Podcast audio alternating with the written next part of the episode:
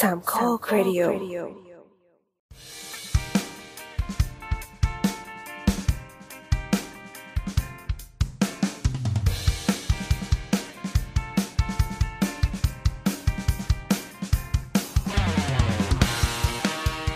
เย้เฮ้ยอย่าเป็นครั้งแรกในรอบปีนี้ที่เราอัดไวกว่าสี่ทุ่มครับ และอัดล่วงหน้าแม่งสามสี่วัน สุดเอยออด ทำไมดูเป็นการเตรียมการที่ดีอย่างนี้ ไม่ใช่หรอกนี่ไงว่างวันนี้ นี่ไงปีใหม่เว้ยปีใหม่เราคนใหม่ ไม่จริได้งหนึ่งอาทิตย์ไม่จริงสัอานทิตย์ดาหนน้าเดิมอาทิตย์หน้างดเหมือนเดิม นี่ลูกยังไม่หลับเลยวิ่งกันทะเลาะกันได้ยินปะเออมามาถือว่าเป็นประสบการณ์ใหม่ของคนฟังครับงั้นเรามาเข้าเรื่องกันเลยแล้วกันนี่นี่เมื่อกี้คุยกันมาพักใหญ่แล้วอยู่ก็เข้าเรื่องนะ เพราะวันนี้เรามีเรื่องที่เป็นสาระเกี่ยวกับสถาปัตย์ตามอยู่แล้วอะ เนี่ยสวัสดีครับเออที่คือรายการสถาปัตยกรรม ครับถือว่าคุณเลือกรายการฟังถูกต้องแล้วนะครับ เดี๋ยวนะครับแป๊บนึงเดี๋ยวลูกเปิดประตูเข้ามาอ่าสวัสดีครับนี่คือรายการสาวสาวนะครับ เราไม่ได้แนะนำตัวอย่างนี้มาตั้งนานแล้วมันเป็นอืม EP ที่สองร้อยเจ็ดสิบสองนะครับเย็ดแย่ครับ เราเจอกันทุกวันเสาร์ใช่ป่าวะเออวันใช่เสาร์แล้วกัน วันเสาร์ไม่ว่าครับจะเป็นไทม์โซนไหนก็ตามแต่จะเป็นวันเสาร์ครับ ครับ ทางช่องสามโคกเรดิโอนะครับ ลองไปหาฟังดูแล้วกันอืมอะ พอเปิดครับขนาดนี้เขาต้ก็องไงฟัวะงอยู่แล้วไหมอะเนี่ยเออว่ะสวสวัสดีครับพี่โอครับเนี่ยแอนจ้าน้ำค่ะ เฮ้ยลื่นไหลลื่นไหล เออดีดีมามามาเลยครับ วันนี้เรามาอะคุยกันเรื่องอะไรครับพี่โอครับ วันนี้เรามาคุยเรื่อง prefab โอ้โหพรีแฟบแค่ฟังหมายถึงชื่อก็น่าสนใจแล้วครับ หมายถึงผงซักฟอกที่สั่งล่วงหน้าเอาผมก็เข้าใจคำว่าแฟบไปอีกอย่างหนึ่งครับ แต่ไม่เป็นไรครับ นั่นไงว่าแล้วเชียวต้องรีบต้องรีบชงไปก่อนฮะมาโอเค ทำไมอยู่ๆวันนี้รูดพูดเรื่อง prefab prefab คืออะไร จริง ๆ เราเคยคุยเรื่อง prefab กันมา ก็หลายรอบอยู่แล้ว มันอยู่แซมแซโทษมนะครับแฟบนี่ F A B เลยใช่ไหม fabricate fabric เฮ้ยที่แปลว่าแปลว่าอะไรอะผ้าครับเฮ้ยผ้าหรือการห่อหุ้ม หรือวัสดุหุ้มผิว fabrication คือการหุ้มผิวครับ prefabricate ก็ไปคือเออหนังอะไรหุ้มวะปลายถุย fabric fabric มันจะเป็นมันจะเป็นคำศัพท์ที่แปลว่ามันผ้าครับ การห่อ เพราะฉะนั้นสิ่งเหล่านี้คือไอ้คำว่า fabricate มันคือการห่ออาคารอืมนั่นหมายถึงว่าการทำผนังของอาคารโดยที่ทั้งการก่อฉาบการเอาวัสดุมาหุ้มมาปิดผิวทั้งหมดเนี่ยเขาเรียกว่าเป็น fabric แต่ทีนี้เนี่ยคำว่า pre-fabric ก็คือเราทำวัสดุที่เราไปทำมาล่วงหน้าแล้ว แล้วเราก็เอามาห่ออาคารนี่ไงนี่แปลว่าห่อไว้รกศัพท์ขงก่อนมัเนี่ยเหรอเออก็คือการสร้างผนังหรือฟาสาดของอาคาร โดยการใช้วัสดุที่เราสร้างเตรียมไว้เรียบร้อยแล้ว ในลักษณะของการเป็น mass module มาแปะ เพื่อลดความอะไรอะเพื่อลดการใช้ระยะเวลาเพื่อลดค่าใช้จ่ายอะไรเงี้ยครับ สิ่งเหล่านี้มันเกิดขึ้นมาในสมัยของเราที่แบบเราเริ่มมาอยู่ในสังคมแบบแมสแล้วอะเราสร้างบ้านพักอาศัยแบบเป็นบ้านจัดสรรเป็นคอนโดเป็นอะไรที่เราอยู่เหมือนเหมือนกันหน้าตาเหมือนเหมือนกันเป็นบล็อกบล็อกเนี่ยอืมเออการที่เราจะมานั่งทำทีละหลังทีละหลังเนี่ย มันก็เสียเวลามันก็เลยมีคนคิดว่าเฮ้ยเราก็ทำสิ่งนี้เป็นระบบโรงงานไปเลยสิ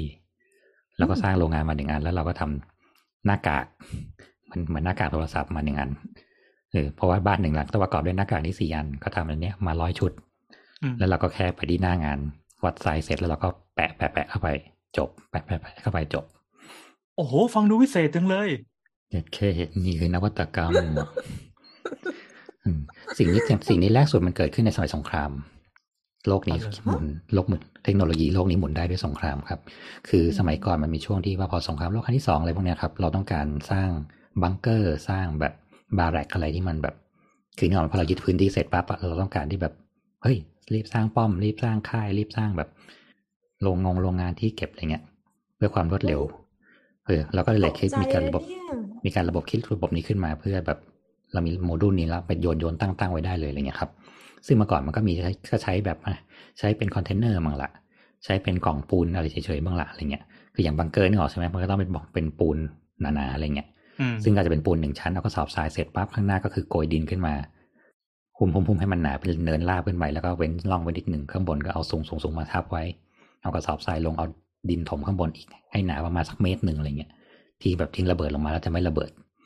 คือพูดปูบันนึกภาพออกเลย คือเราถูกใช้ในสงครามปาเอยสงครามอิรักอะอเมริกาใช้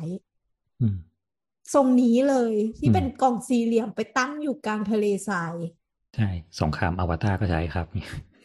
ยังไม่ได้ดูอะเออนั่นแหละ ก็คือมันก็คือมันก็คือเป็นสิ่งที่เกิดขึ้นอย่างแบบรถมอเตอร์ไซค์รถอะไรพวกเนี้ยเราก็เริ่มต้นจากสิ่งเหล่านี้หมดเลยพวกบิ๊กไบค์พวกอะไรพวกนี้เราก็เริ่มจากมันเป็นแบบอุตสาหกรรมทหารทั้งนั้นเออสิ่งและพอหลังจากนั้นพอเริ่มปฏิวัติอุตสาหกรรมเสร็จปั๊บเราก็เริ่มเข้ามาอยู่ในเมือง เริ่มมาอยู่ในพื้นที่ที่แบบสร้างงานกันมากขึ้นอะ การจะมาเป็นที่อยู่อาศัยที่แบบประณีตอะไรเงี้ยมันก็น้อยลง มันก็เริ่มเอาสิ่งเนี้ยมาเพื่อประยุกต์อืม แล้วจนสมัยของบ้านจัดสรรสมัยของการที่อยู่แบบเหมือนเหมือนกัน เราก็ทำสิ่งนี้มาเพื่อความแปลกใหม่ และความรวดเร็ว เพื่อลดต้นทุนเพราะอะไรพวกเนี้ยครับ เพราะว่าพอมันเป็นระบบโรงงานอะมันคุมอะไรหลายอย่างง่าย คุม cost คุม budget คุมแรงงานอืมคุมวิธีการ คุมการเคลมต่างๆนานาเราไม่ต้องไปนั่งลุ้นว่าวันนี้ช่างจะแบบผีเข้าผีออก ช่างรู้ว่าเราหนึ่งสมมติว่าหนึ่งหมู่บ้านจัดสรรเนี่ยเรามีช่างสำหรับสิบชุดอย่างเงี้ยอืมชุด A ชุด B แม่งดีที่เหลือแม่งเฮียเนี่ย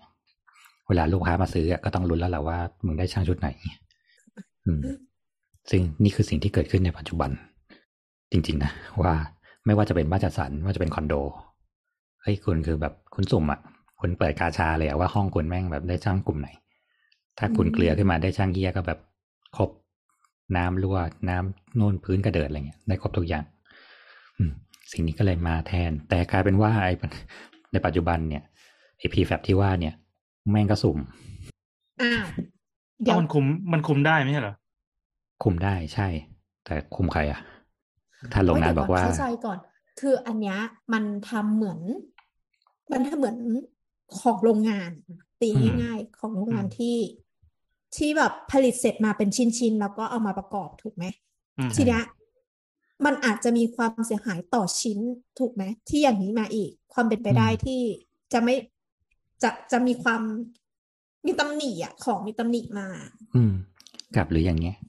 พี่อะไรแท้ออกโรงงานเดียวกันเลย แต่ถูกกว่าครึ่งหนึ่งอ่า ของเทียบเท่า อ่าไอโฟนกับไอโฟนอะเนี่ยพี่เอาไอโฟนไหมล่ะเนี่ยสะกดผิดตัวเดียวอะแต่หน้าตาเหมือนกันหมดเลยอะไรเงี้ยอืมเออ คือตอนเนี้ยกลายเป็นว่าสมมติว่าอย่างกรุงเทพก็ได้อะกรุงเทพมีสมมติว่ามีคอนโดขึ้นพร้อมกันร้อยโครงการเนี่ยแล้วทุกโครงการแม่งเป็นแฟบพีแฟบริกหมดเลยอะนึกออกเปล่า มันก็มีการใช้งานที่มาก และถ้าโอเค ถ้าเขาเปิดไซต์เพื่อทำของเขาเองอะก็ว่าไปอย่าง แต่ถึงเขาเขาเขาทำของเขาเองอะมันก็มีหลาย ๆ อย่าง เช่น ค่าเหล็กขึ้น ค่าปูนขึ้น ค่านั่นค่านี่ขึ้น ค่าแรงงานขึ้นมึงชักออกอย่างละเส้นอะไรเงี้ยสมมติว่าร้อยแผ่นได้ชักเหล็กออกไปได้ประมาณแบบสักร้อยตันอย่างเงี้ย ก็เซฟเงินได้ตั้งเท่าไหร่อ๋อสองคือพอสมมติว่างานเร่ง ต้องใช้อันนี้สักสองร้อยแผ่นอย่างเงี้ย แต่ขอให้ทำให้เสร็จภายในสามเดือนอย่างเงี้ยยังไม่ทันแห้งเลยแค่เซ็ตตัวกูก็ยกแล้วรอยต่อดีไม่ดีไม่รู้ไม่สนใจ แกะแบบดีไม่ดีไม่รู้ไม่สนใจ อันนี้ อันนี้คือแค่ช่วงแนะนำนี่ก็พูดถึงข้อเสียนะครับ โลกเราก็เริ่มดีฟแล้วที่ที่ที่วันนี้ที่วันนี้เริ่มเริ่มคุยเรื่องนี้เพราะว่าอะพิธีกรรายการท่านหนึ่ง ชื่อย่อว่ามอคอ หมอคอครับ หมอคอมาบ่นเรื่องแบบที่ห้องของตัวเองแบบสีลอก สีแค่ปิดประตูก็แบบกระแทกเข้าไปปั้งเดียว สีลอกเป็นแผ่นแล้วเขาโทษว่าแบบเพราะมันเป็น prefab ครับ มันเลยทาสีไม่ติด อ๋อ อันนี้คือข้ออ้างที่เขาตอบมาซึ่งแบบ prefab ทำไมมันจะไม่ติดวะอ๋อเพราะมันลงสกิมครับเพราะ prefab มันทำยากแล้วเขาลงสกิมซ้ำก็เลยทาสีแล้วสีไม่ติด ซึ่งแบบเดี๋ยวต้องแปลแปลเป็นภาษาไทยหน่อยว่าคืออะไรอะสกิมคือคำว่า prefab ก็คือหมายถึงว่าวัสดุชิ้นส่วนเนี่ยมันถูกหล่อเป็นคอนกรีตมาอ่าอ่ามันถูกแบบทาเป็นน้ำมันชิ้นๆทามานั่นทานี่อ่าส่วนประกอบอะไรเงี้ยมันทาสีไม่ค่อยติดอยู่แล้ว คำว่า skim หมายถึงคือ วิธีสมัยใหม่ที่เขาจะใช้วิธีการฉาบละเอียดเขาเรียกว่าการฉาบละเอียดคือสมมติเราเราทำผนังก่ออิฐฉาบแล้วเนี่ย คือถ้าถ้าคนพอนึกออกมันจะมีผนังบางบ้านที่แบบเป็นรูพรุนเป็นตามดแบบพอลูบไปแล้วแบบสากแทบจะครูดมืออยู่แล้วอะอ่าคำว่า skim เกิดขึ้นมาเพื่อสิ่งนี้ก็คือเขาจะเป็นฟิล์มแบบฟิล์มฉาบบางประมาณแค่สักหนึ่งมิลอะฉาบทับลงไปแล้วกลายว่าพื้นที่ตรงนี้ก็คือจะแบบเรียบเนียนลูบนุ่มละมุนอือืมมเหมือนนอนอยู่บนแบบฟูกอะไรอย่างเงี้ย เออเขาก็เอาสิ่งเดี๋ยวนี้เขาจะเอาสิ่งเนี้ยทาทับหน้ากันเกือบหมดแล้วเพราะว่ามันแก้ปัญหาเรื่องความห่วยของช่างฉาบ ช่างฉาบทรายเยอะมั่งทรายน้อยมั่ง อันนี้แม่งเป็นรูมดมั่งอะไรเงี้ยพอเอาสิ่งนี้มา สิ่งนี้มีแบบเป็นผงและเป็นน้ำราคาก็ต่างกันแต่ว่าความใช้งานก็ง่ายกว่า ซึ่งปกติเขาจะใช้แบบผงอืมเพราะแบบผงมันถูก เหมือนซื้อมาเป็นถุงแล้วก็ผสมน้ำผสมสมสมเสร็จแล้วก็ปาดอย่างเดียวเลยรอสองชั่วโมงแล้วปาดอีกรอบเอากระดาษทรายลง แล้วก็ทาสีได้เลยอะไรเงี้ยเออ ซึ่งก็นั่นแหละ ก็มันก็มี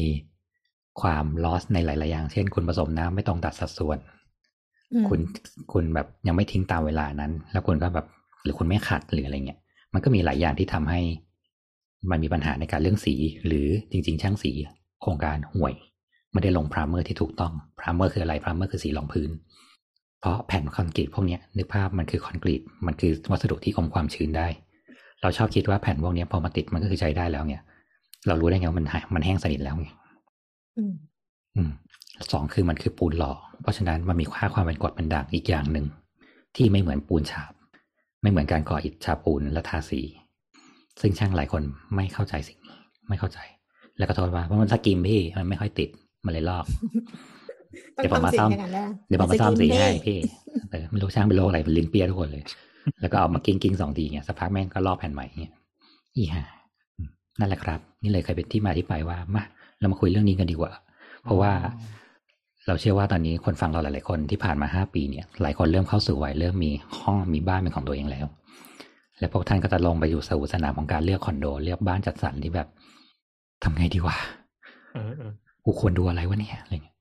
เขาบอกว่าเป็น prefab มันดีไม่ดีว่าอย่างเงี้ย ซึ่งในทวิตเตอร์มันก็มีหลายคนที่แบบซื้อบ้าน prefab ซื้อห้อง prefab แล้วแบบ น้ำรั่วซ่อมเป็นแสนเสียเป็นล้านอ่าทิปหายเนี่ย เนี่ยเนี่ยมาฝากไว้คร่าวๆแล้วกันครับ เพื่อเพิ่มความประสานในชีวิตนึกถึงนึกถึงอันหนึ่งที่เหมือนชาว TikTok เอามาให้ดูอะ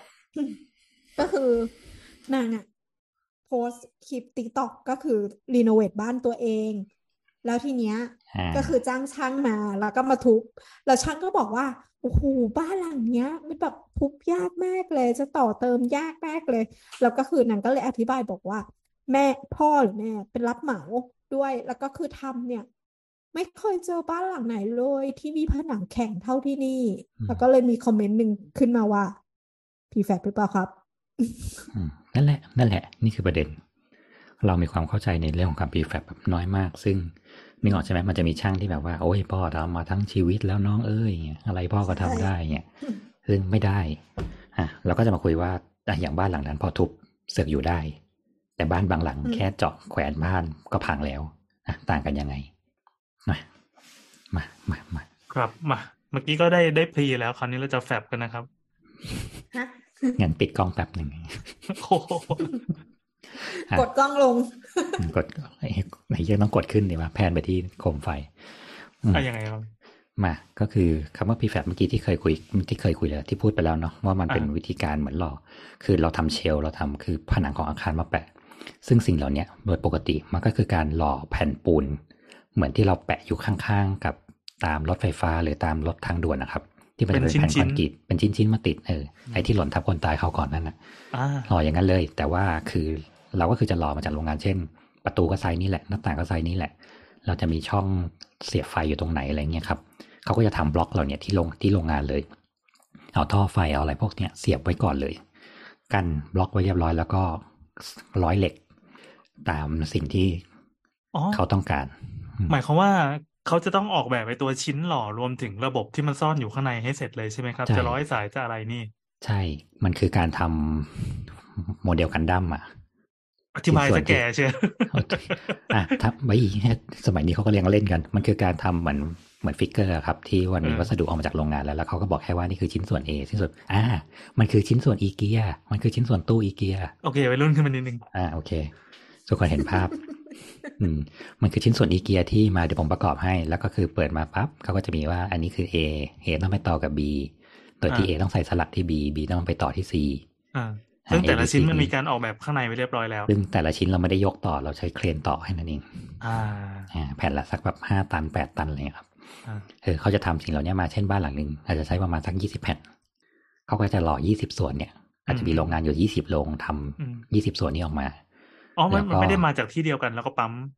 ไม่แล้วแต่แล้วแต่ เพราะว่าอย่างบางที่เขาทำอย่างบางที่เขาหล่อเองเนี่ยเขาก็อาจจะแบบหนึ่งโรงทำทีละอืมยี่สิบทีละยี่สิบส่วนเนกอะปะทีละหนึ่งโมดูลแล้ว ยกออกไปอืมแต่อย่างบางที่อะเขาทำพร้อมกันอย่างบดออกมาอย่างละห้าห้าชุดอย่างเงี้ย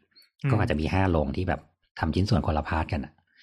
แล้วก็เสร็จออกมาพร้อมกันแล้วก็ยกไปพร้อมกันเพื่อประกอบให้เสร็จภายในทีเดียวปีครับอะวันถ้าเดีเกิยดวอะไรว่าเงี้ยน้องๆ คนไหนที่เกิดไม่ทันพวกพวกอีเกียอะไรก็ให้นึกถึงบ้านจาจาไว้นะครับโอ้ยเฮียบ้านจ่าจ่ามันจะจ่ายเย่กว่าป่ะอืมเออเออแต่มันแต่มันทรงนั้นแหละมันคือการแบบค่อยๆ ปลูกออกมาแล้วก็แบบถูกด้วยเอามาต่อเอามาต่อเงี้ยเออ แล้วก็เสียบเข้าริมเข้าอะไรเหมือนกัน เพราะว่าพวกนี้เขาจะทำสลักอ๋อเป็นริมด้วยนะเออเพราะว่าแรกแรกสุดเลยเนี่ย ความเฮงซวยของระบบ prefab นะแรกสุดเลยคือเขาทำเป็นแผ่นเป็นแผ่นแล้วก็มาเชื่อมกัน แล้วก็เอาปูนสอไว้ แล้วมันแตกคุณสอคือเลยนะอืมที่อ่านข่าวตอนเช้าไง ครับนั่นมันคุณสอครับ โอเค คือปูนที่เอาไว้สำหรับยาแนวรอยต่อพวกเนี้ยเขาจะเรียกว่าปูนเขาเรียกว่าการสอปูนสอปูนคือการเอาปูนอะใส่เข้าไปในรูแล้วก็ปิดแล้วก็ฉาบขัดเรียกไงครับ เพื่ออุดไว้เฉยๆไม่ได้มีผลกับ การเป็นเสาเป็นโครงสร้างอะไม่ไรเกี่ยวใช่ไหมไม่เกี่ยว มันคือการมันคือการอุดนั่นแหละ อุดรอยต่ออมเพื่อทำเพื่อทำผิว อืมทีนี้เนี่ย มันน้ำมันรั่วได้ เพราะว่า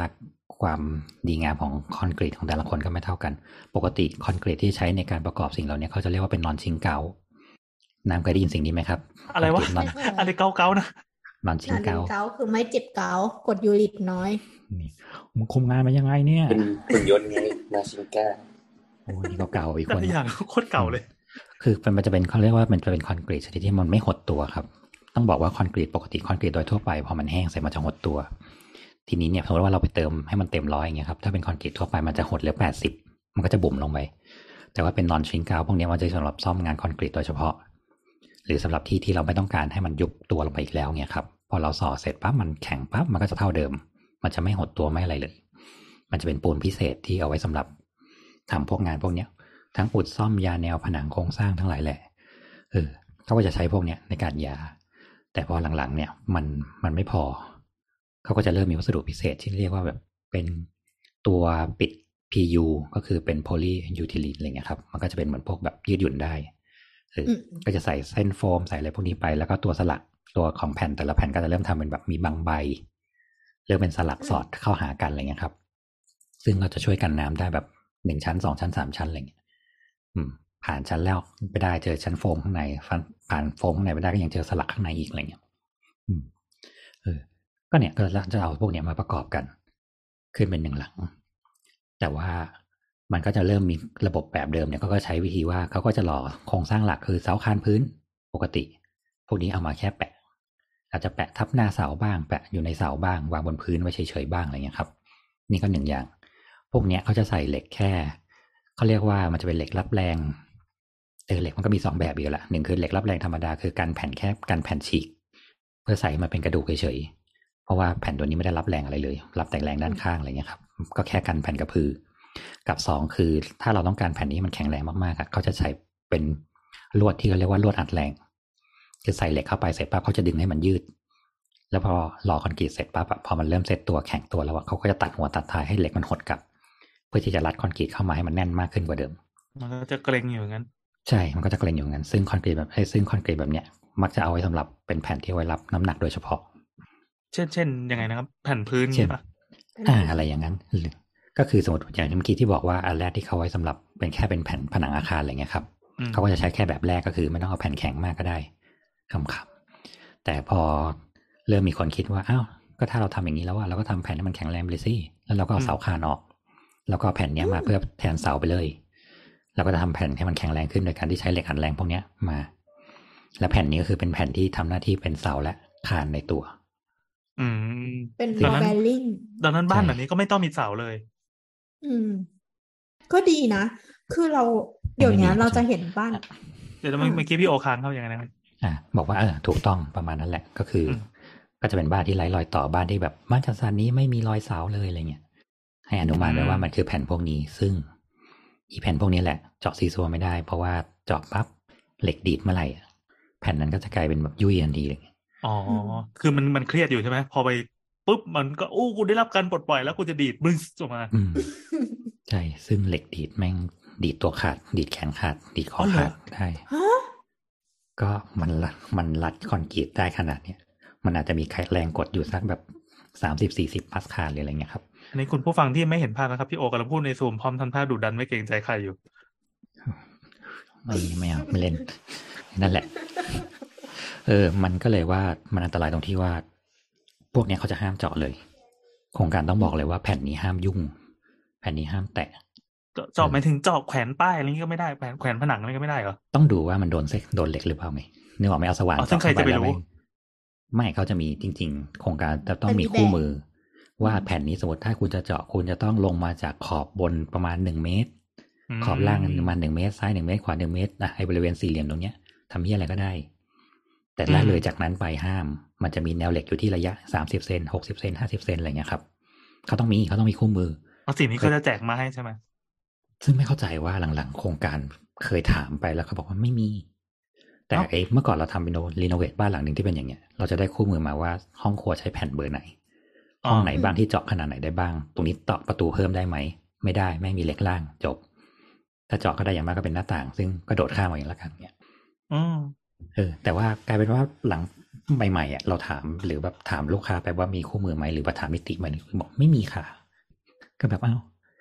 แล้วเนี่ยแล้วก็มีคนอย่างในเมื่อกี้ที่น้ำยกเคสมาคือ เขาไม่รู้ว่าเขาได้บ้านอะไรไป เออเออใช่ใช่โอ้ยบ้านแม่งอันแคนี้บที่ตกใจนะ เออซึ่ง prefab อีกอย่างหนึ่งที่ข้อเสียของมันคือปกติพวกสแปนห้องมันจะแคบ ด้วยความที่มันเป็นผนังรับน้ำหนักเนาะเออมันจะไม่ได้มีเสาคานที่เราจะสามารถดึงสแปนยาวๆได้เนี่ยมันก็เลยจะได้บ้านจัดสรรที่แบบขนาดพวกแบบ compact หน่อยนึง ซึ่งบางทีอืมพอเราไปแล้วมีความรู้สึกว่าแบบอีผนังอาหารนี่มีไว้ทำไมวะกั้นแล้วแบบสองห้องนี้แทนที่จะรวมกันให้มันใหญ่ไปเลยเนี่ยทุบซึ่งอีแผ่นนี้อาจจะรับน้ำหนักหลังคาอยู่ก็ได้ รับหกไก่รับจันทันอะไรอยู่ก็ได้อะไรเงี้ยครับ เนี่ยคือความอันตรายตรงที่ว่า โครงการก็ไม่บอก หรือโครงการก็ต้องบอกว่าควรเป็น prefab แบบไหน ถ้าโครงการนี้เป็น prefab เช่นเป็น prefab ที่คุณเจาะได้ prefab ที่คุณเจาะไม่ได้ prefab ที่รับน้ำหนัก หรือว่ามีเสา มีคานอะไรเงี้ยครับ เพราะฉะนั้นถ้าเขาบอกว่าเป็นโครงการ prefab ดูก่อนเลยว่าคุณมีเสาไม่มีเสา มีคานหรือเปล่า ถ้ามันยังมีมุมเสาก็ยังโอเค แสดงว่าเป็น prefab ที่พอจะทำอะไรกับแผ่นได้ อย่างมากก็แผ่นพัง อย่างมากก็ผนังพัง ซ่อมใหม่ได้ แต่ถ้าแบบไม่มีเสาเลยไม่มีรอยต่อคานไม่มีอะไรเลยเนี่ยให้อนุมานว่ามันเป็นแผ่นที่มันดึงอัดแรงไว้ ถ้าจะทำอะไรก็ปรึกษาเขาแต่เนิ่นๆ แต่ถ้าเป็นบ้านที่เสร็จแล้วก็คือ คุณก็ต้องอยู่แบบนั้นแหละทำได้อย่างมากก็นิดๆหน่อยๆเจาะช่องเพิ่มได้แขวนผนังอะไรพวกนี้ได้ อันนั้นปกติ สิ่งที่ฝากดูอย่างแรกนะครับสองความรั่ว หลังๆ กลายเป็นว่าบ้าน prefab เจอรั่วเยอะมาก รั่วเพราะอะไรรั่วเพราะว่ามันคือการเอาแผ่นมาต่อมาต่อมาต่อมาต่อกัน อีตรงอ๋อตัวรอยแผ่นต่อมันเยอะอีตรงตัวแผ่นอะไม่รั่วหรอก มันจะไปรั่วตัวที่แบบแผ่นต่อคานคานต่อแผ่น แผ่นต่อเสาอะไรเงี้ยครับ ซึ่งเมื่อกี้ที่อธิบายรอยต่อไปแล้วเนี่ยเออปูนสอนะครับ อ่า ซึ่งอย่างที่บอกว่าหลังๆ ถ้าสมมติว่างานเขาเร่งหรืออะไรเงี้ย เกิดบางใบเขาทำไม่เรียบร้อย บางใบก็คือแผ่นปิด อ่า แผ่นเออก็คือเหมือนแบบเข้าเดือยกันอะกลายเป็นว่าเดือยอันนี้แม่งหัก แต่ช่างแม่งถือเอามาวางวางวางไว้แล้วเดี๋ยวกูก็ค่อยฉาบปิดเอาเนี่ยอืมเขาก็ไม่เห็นแล้วเนี่ย อืม ก็แย่ ซึ่งหลาย ๆ หลังๆเจอหลาย ๆ ที่เป็นน้ำเข้าพวกเนี้ยรอยต่อเต็มไปหมดเลย แล้วกลายเป็นว่าไม่รู้ตัว รู้ตัวอีกทีคือ บูมแล้ว หลังเออฝ้าร่วงแล้ว เพราะว่าน้ำซึมจากรอยข้างๆ ที่แบบเป็นรอยแคลกระหว่างแผ่นผนังกับมันคานเป็นแอ่งหลับพื้นชั้นสองอะไรเงี้ยครับ ซึมเข้ามาอืมเนี่ยเออ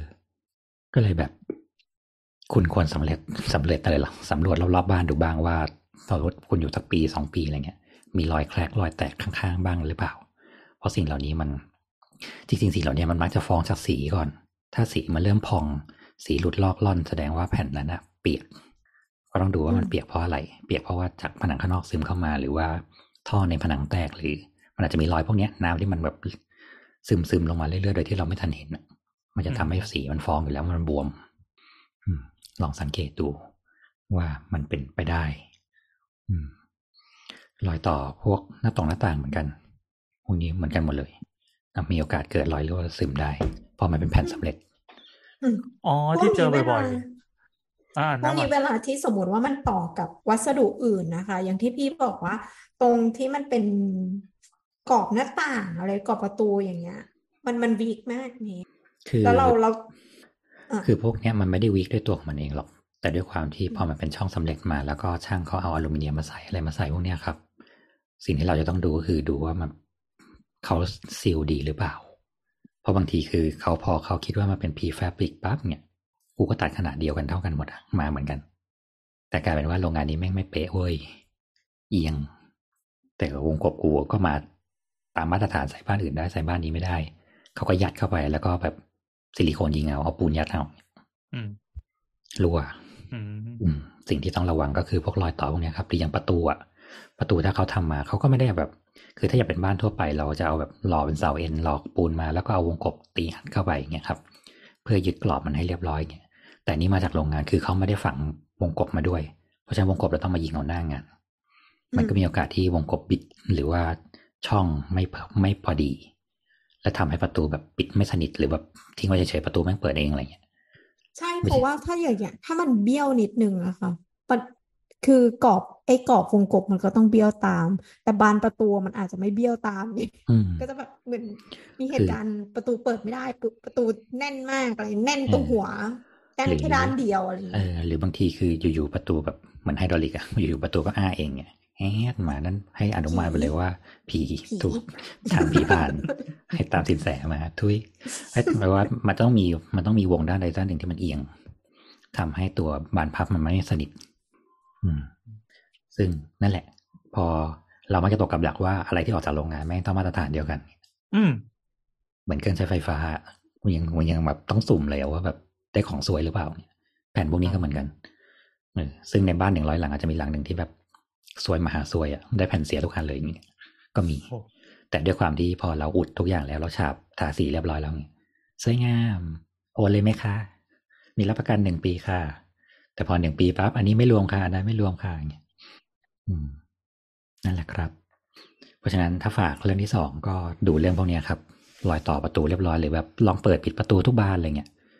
เออจริง ๆ ถ้าแบบสายโหดจริง ๆเขาให้ปิดกระแทกด้วยซ้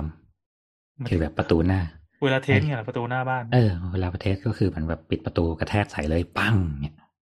ถ้าระบบนี้ไม่ว่าจะเป็นบ้านพีแฟบหรือบ้านธรรมดา หนึ่งคือปูนมันจะแตกคุณแตกให้เห็นเลยปูนแตกให้เห็นเลย ซ่อมกับสองโหดจังหรือวะไม่ก็คือแบบประตูปิดไม่ได้หรืออะไรเงี้ย มันจะฟ้องเลยเออสีลอกสีแตกเนี่ยก็เอามาตรงนี้แหละอ่าอืม นั่นหมายความว่าคุณยึดวงกบไม่ดี หรือหน้าต่างก็ถ้าโหดหน่อยก็เอาน้ำฉีดเลยครับ ฉีดรอบสีด้านเลยอืม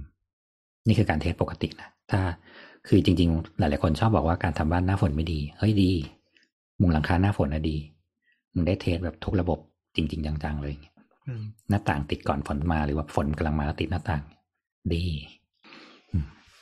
นั่นแหละครับ อย่างที่สอง อย่างที่สามอะไรวะพื้น อืม พื้นห้องน้ำห้องน้ำและรอยต่อในห้องน้ำ อันนี้หลายบ้านเจอบ่อยมากคือรั่วพี่ข้างนอกสีแม่งระเบิดหมดเลยอ่าอันนี้ยากหนึ่งมึงยากระเบื้องไม่ดีสองมึงไม่ได้ทากันซึมสามท่อในผนังแตกหรือเปล่าก็ไม่รู้ อันนี้ต้องเคลียร์ทีละเรื่องทีละยาวเหมือนกัน เพราะแผ่นพีแฟบพวกนี้คือแผ่นคอนกรีตอย่างที่เราคุยกันแล้วว่าแผ่นคอนกรีตมันอมน้ำมันไม่ใช่วัสดุที่น้ำผ่านไม่ได้ มันจะบอกว่ามีก็เนี่ยเขาใช้บอกว่าใช้เป็นปูนกันระบบปูนกันซึมอะไรเงี้ยคำว่าปูนกันซึมจริง ๆ ในระบบโครงสร้างมันเป็นแค่การเพิ่ม density ของรูพรุนให้เล็กลงเฉยๆไม่ได้บอกว่าซีลสิ่งที่จะซีลจริง ๆ ก็คือพวกน้ำยากันซึมที่ต้องทาทับหน้าอีกทีและบางคนไม่ทาเพราะบอกแค่ว่า เดี๋ยวก็ปูกระเบื้องแล้วครับเพราะปกติพวกนี้ต้องทาน้ำยากันซึมในห้องน้ำก่อนหนึ่งรอบ ก่อนที่จะปูกระเบื้อง ซึ่งหลังๆที่เจอแม่งไม่ทา แม้แต่บ้านก่อสร้างธรรมดาทั่วไปก็ไม่ทาเพราะเขาบอกว่าเดี๋ยวนี้ยาแนวมันกันซึมแล้วครับพี่ แต่เขาชอบเลยว่ายาแนวมึงโดนน้ำยาล้างห้องน้ำทีหนึ่งมึงก็แบบไปหมดแล้วอะอืม หรือบางทีกระเบื้องแม่งหลุด เพราะว่าปูไม่ดี น้ำก็ซึมแล้วไปขังอยู่ สิ่งเหล่านี้กลายเป็นว่าความชื้นมันซึมออกมา กับสองบางคนไม่รู้ว่าต้องใช้น้ำยารองพื้นแบบไหน หรือแผ่นแม่งยังไม่แผ่นยังยังเปียกอยู่เลยอะ่ะ เขาบอกว่าจริงๆคอนกรีตพวกนี้มันต้องบ่มอ่าคำว่าบ่มคอนกรีตมาอีกแล้ว บ่มคอนกรีตคือการควบคุมให้น้ำค่อยๆ ทยอยออกจากภายในแผ่นคอนกรีตให้ทีละนิดทีละนิดเพราะว่าการที่คอนกรีตแห้งมันจะเกิดความร้อนข้างใน ถ้าเอาน้ำออกหมดเลยในทีเดียวเนี่ย มันจะแตก มันจะแครกมันจะมีรอยแตกเขาจะค่อยๆบ่มคือค่อยๆเอาน้ำเนี่ยค่อย ๆ ออก แต่พวกนี้เวลาเขาหล่อแผ่นเขาหล่ออะไรเขาจะผสมน้ำยาบางอย่างเข้ามาเพื่อให้ความชื้นมันค่อย ๆ ทยอยออก ทีนี้มันก็จะมีช่างบางคนที่แบบ แต่ละแนว่า เอาแผ่นไปติดแล้วอะแต่ใช้ใช้น้ำยารองพื้นที่แบบกันน้ำออก หรือใช้น้ำยารองพื้นที่แบบให้ความชื้นผ่านไม่ได้นั่นหมายความว่าความชื้นที่เหลืออยู่สักสมมติสักสามสิบเปอร์เซ็นก็ได้ ที่มันจะต้องออกคายออกอะอีออกในห้องน้ำก็ไม่ได้มึงเอาแบบกระเบื้องปิดทับกูเรียบร้อยแล้วเนี่ยกูก็ต้องออกฝั่งด้านเนี่ย มันก็ต้องดันสีออกมา มันก็มาเป็นถุงเลย ใช่ ซึ่งมันก็จะมีรองพื้นชนิดที่แบบยอมให้น้ำซึมผ่านได้ ยอมให้อากาศความชื้นซึมผ่านได้อะไรเงี้ยครับอ่าอ่าหรือต้องเป็นรองพื้นที่เอาไว้ทาสำหรับทาสีตอนฝนตก เนี่ยมันมีดีเทลพวกนี้อยู่ซึ่งหลายโครงการบางทีแบบ พวกนี้แพง ไม่ใช่ เอาถังถูกที่สุดมา ลงรองพื้นแล้วครับ ทาสีจริงเลยไหมครับ ทาแล้วครับ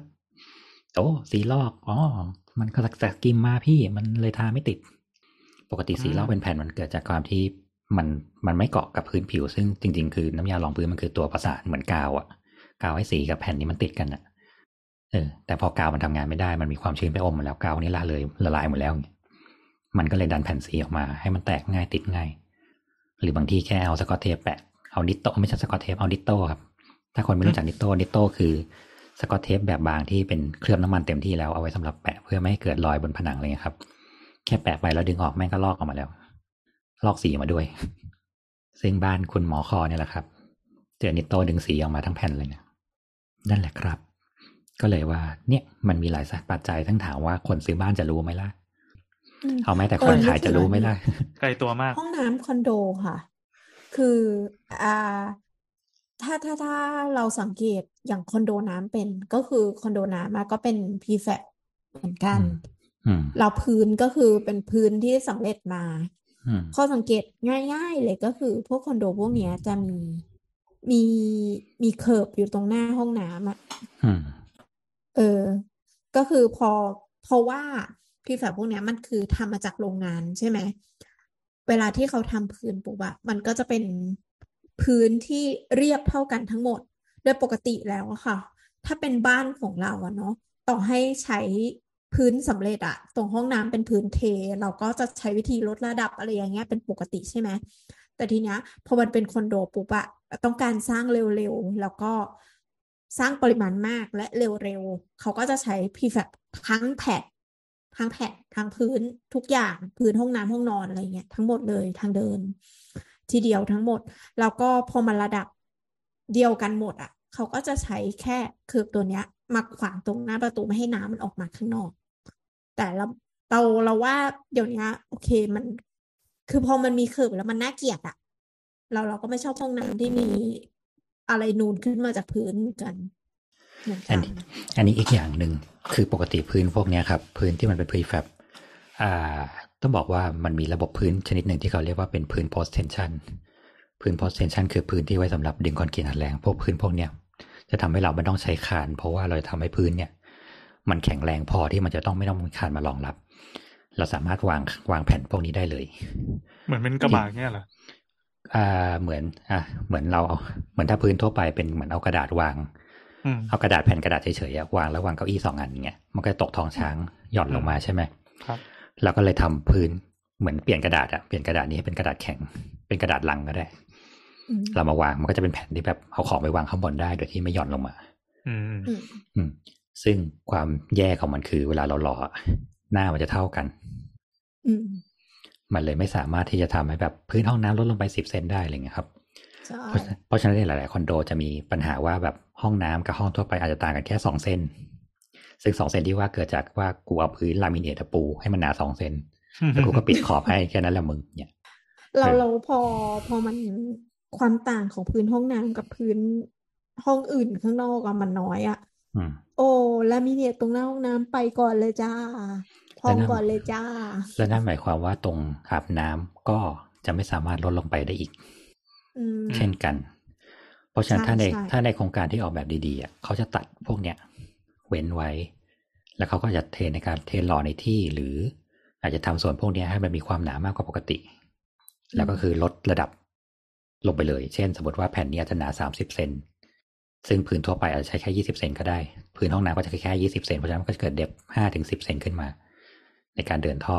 ในการทำแบบอืม finishing ทั่วไป พวกนี้ ก็ก็เนี่ยก็จะอยู่ที่ความใส่ใจของ detail ของแต่ละ developer อีกนั่นแหละว่าเขาทำแบบดีเฮี้ยแค่ไหนอะไรเงี้ยซึ่งหลาย ๆ เจ้าแรก ๆ ดีอืมเอาใช้คำนี้ละกัน แรก ๆ ดี หลัง ๆ ก็เนี่ยครับอาบน้ำลดลงไปหนึ่งเส้น ห้องน้ำลดจากห้องธรรมดาหนึ่งเส้น นี่คือสิ่งวิธีการแก้ปัญหาอืมหรือแม้กระทำเคิร์ฟไปเลย ง่ายดี แล้วก็บอกว่าใช่แล้วก็บอกว่าแก้ห่วงจุ้ยเออคือง่าเกลียยดดีเคิร์ฟมากอืมแล้วแล้วก็มีอีกเรื่องหนึ่งก็คือ พอ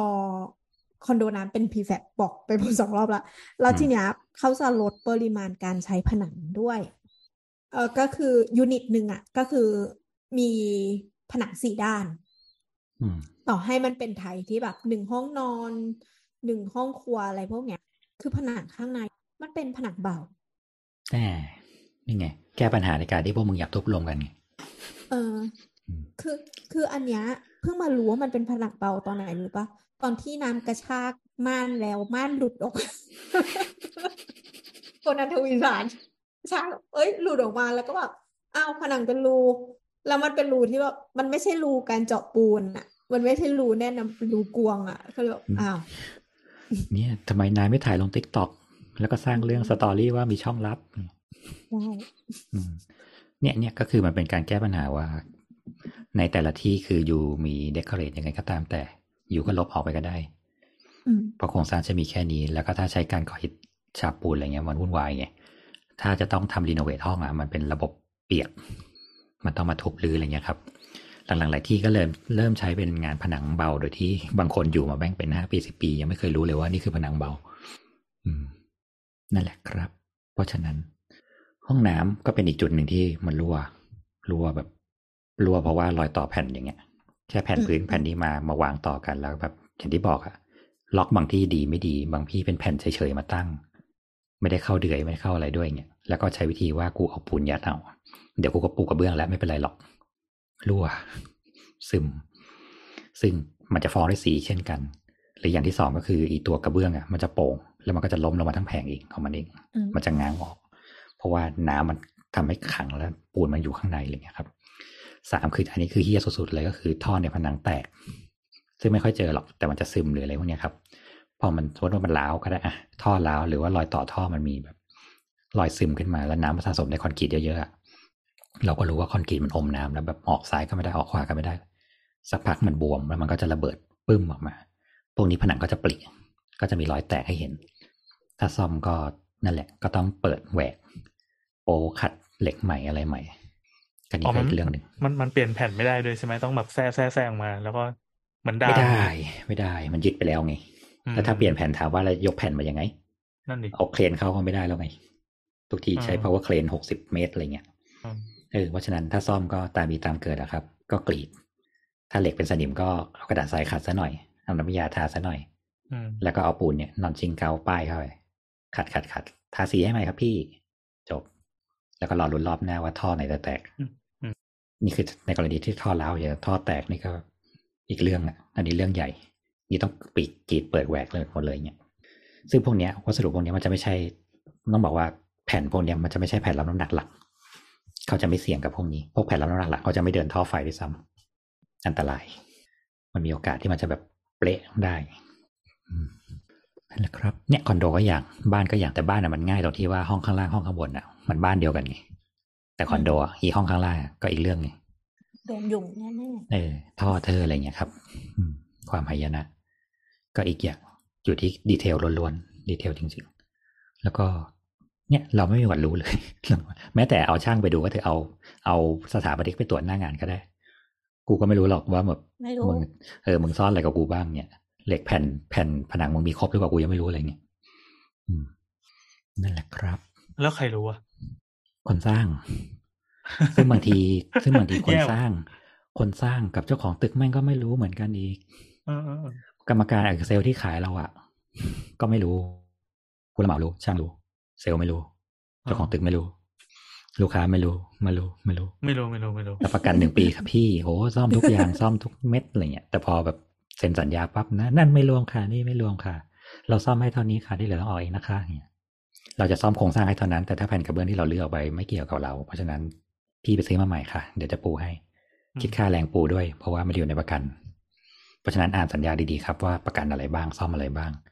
และตอนนี้เรายังไม่เซ็นสัญญา ทดสอบห้องอะไรได้ ทดสอบให้สุด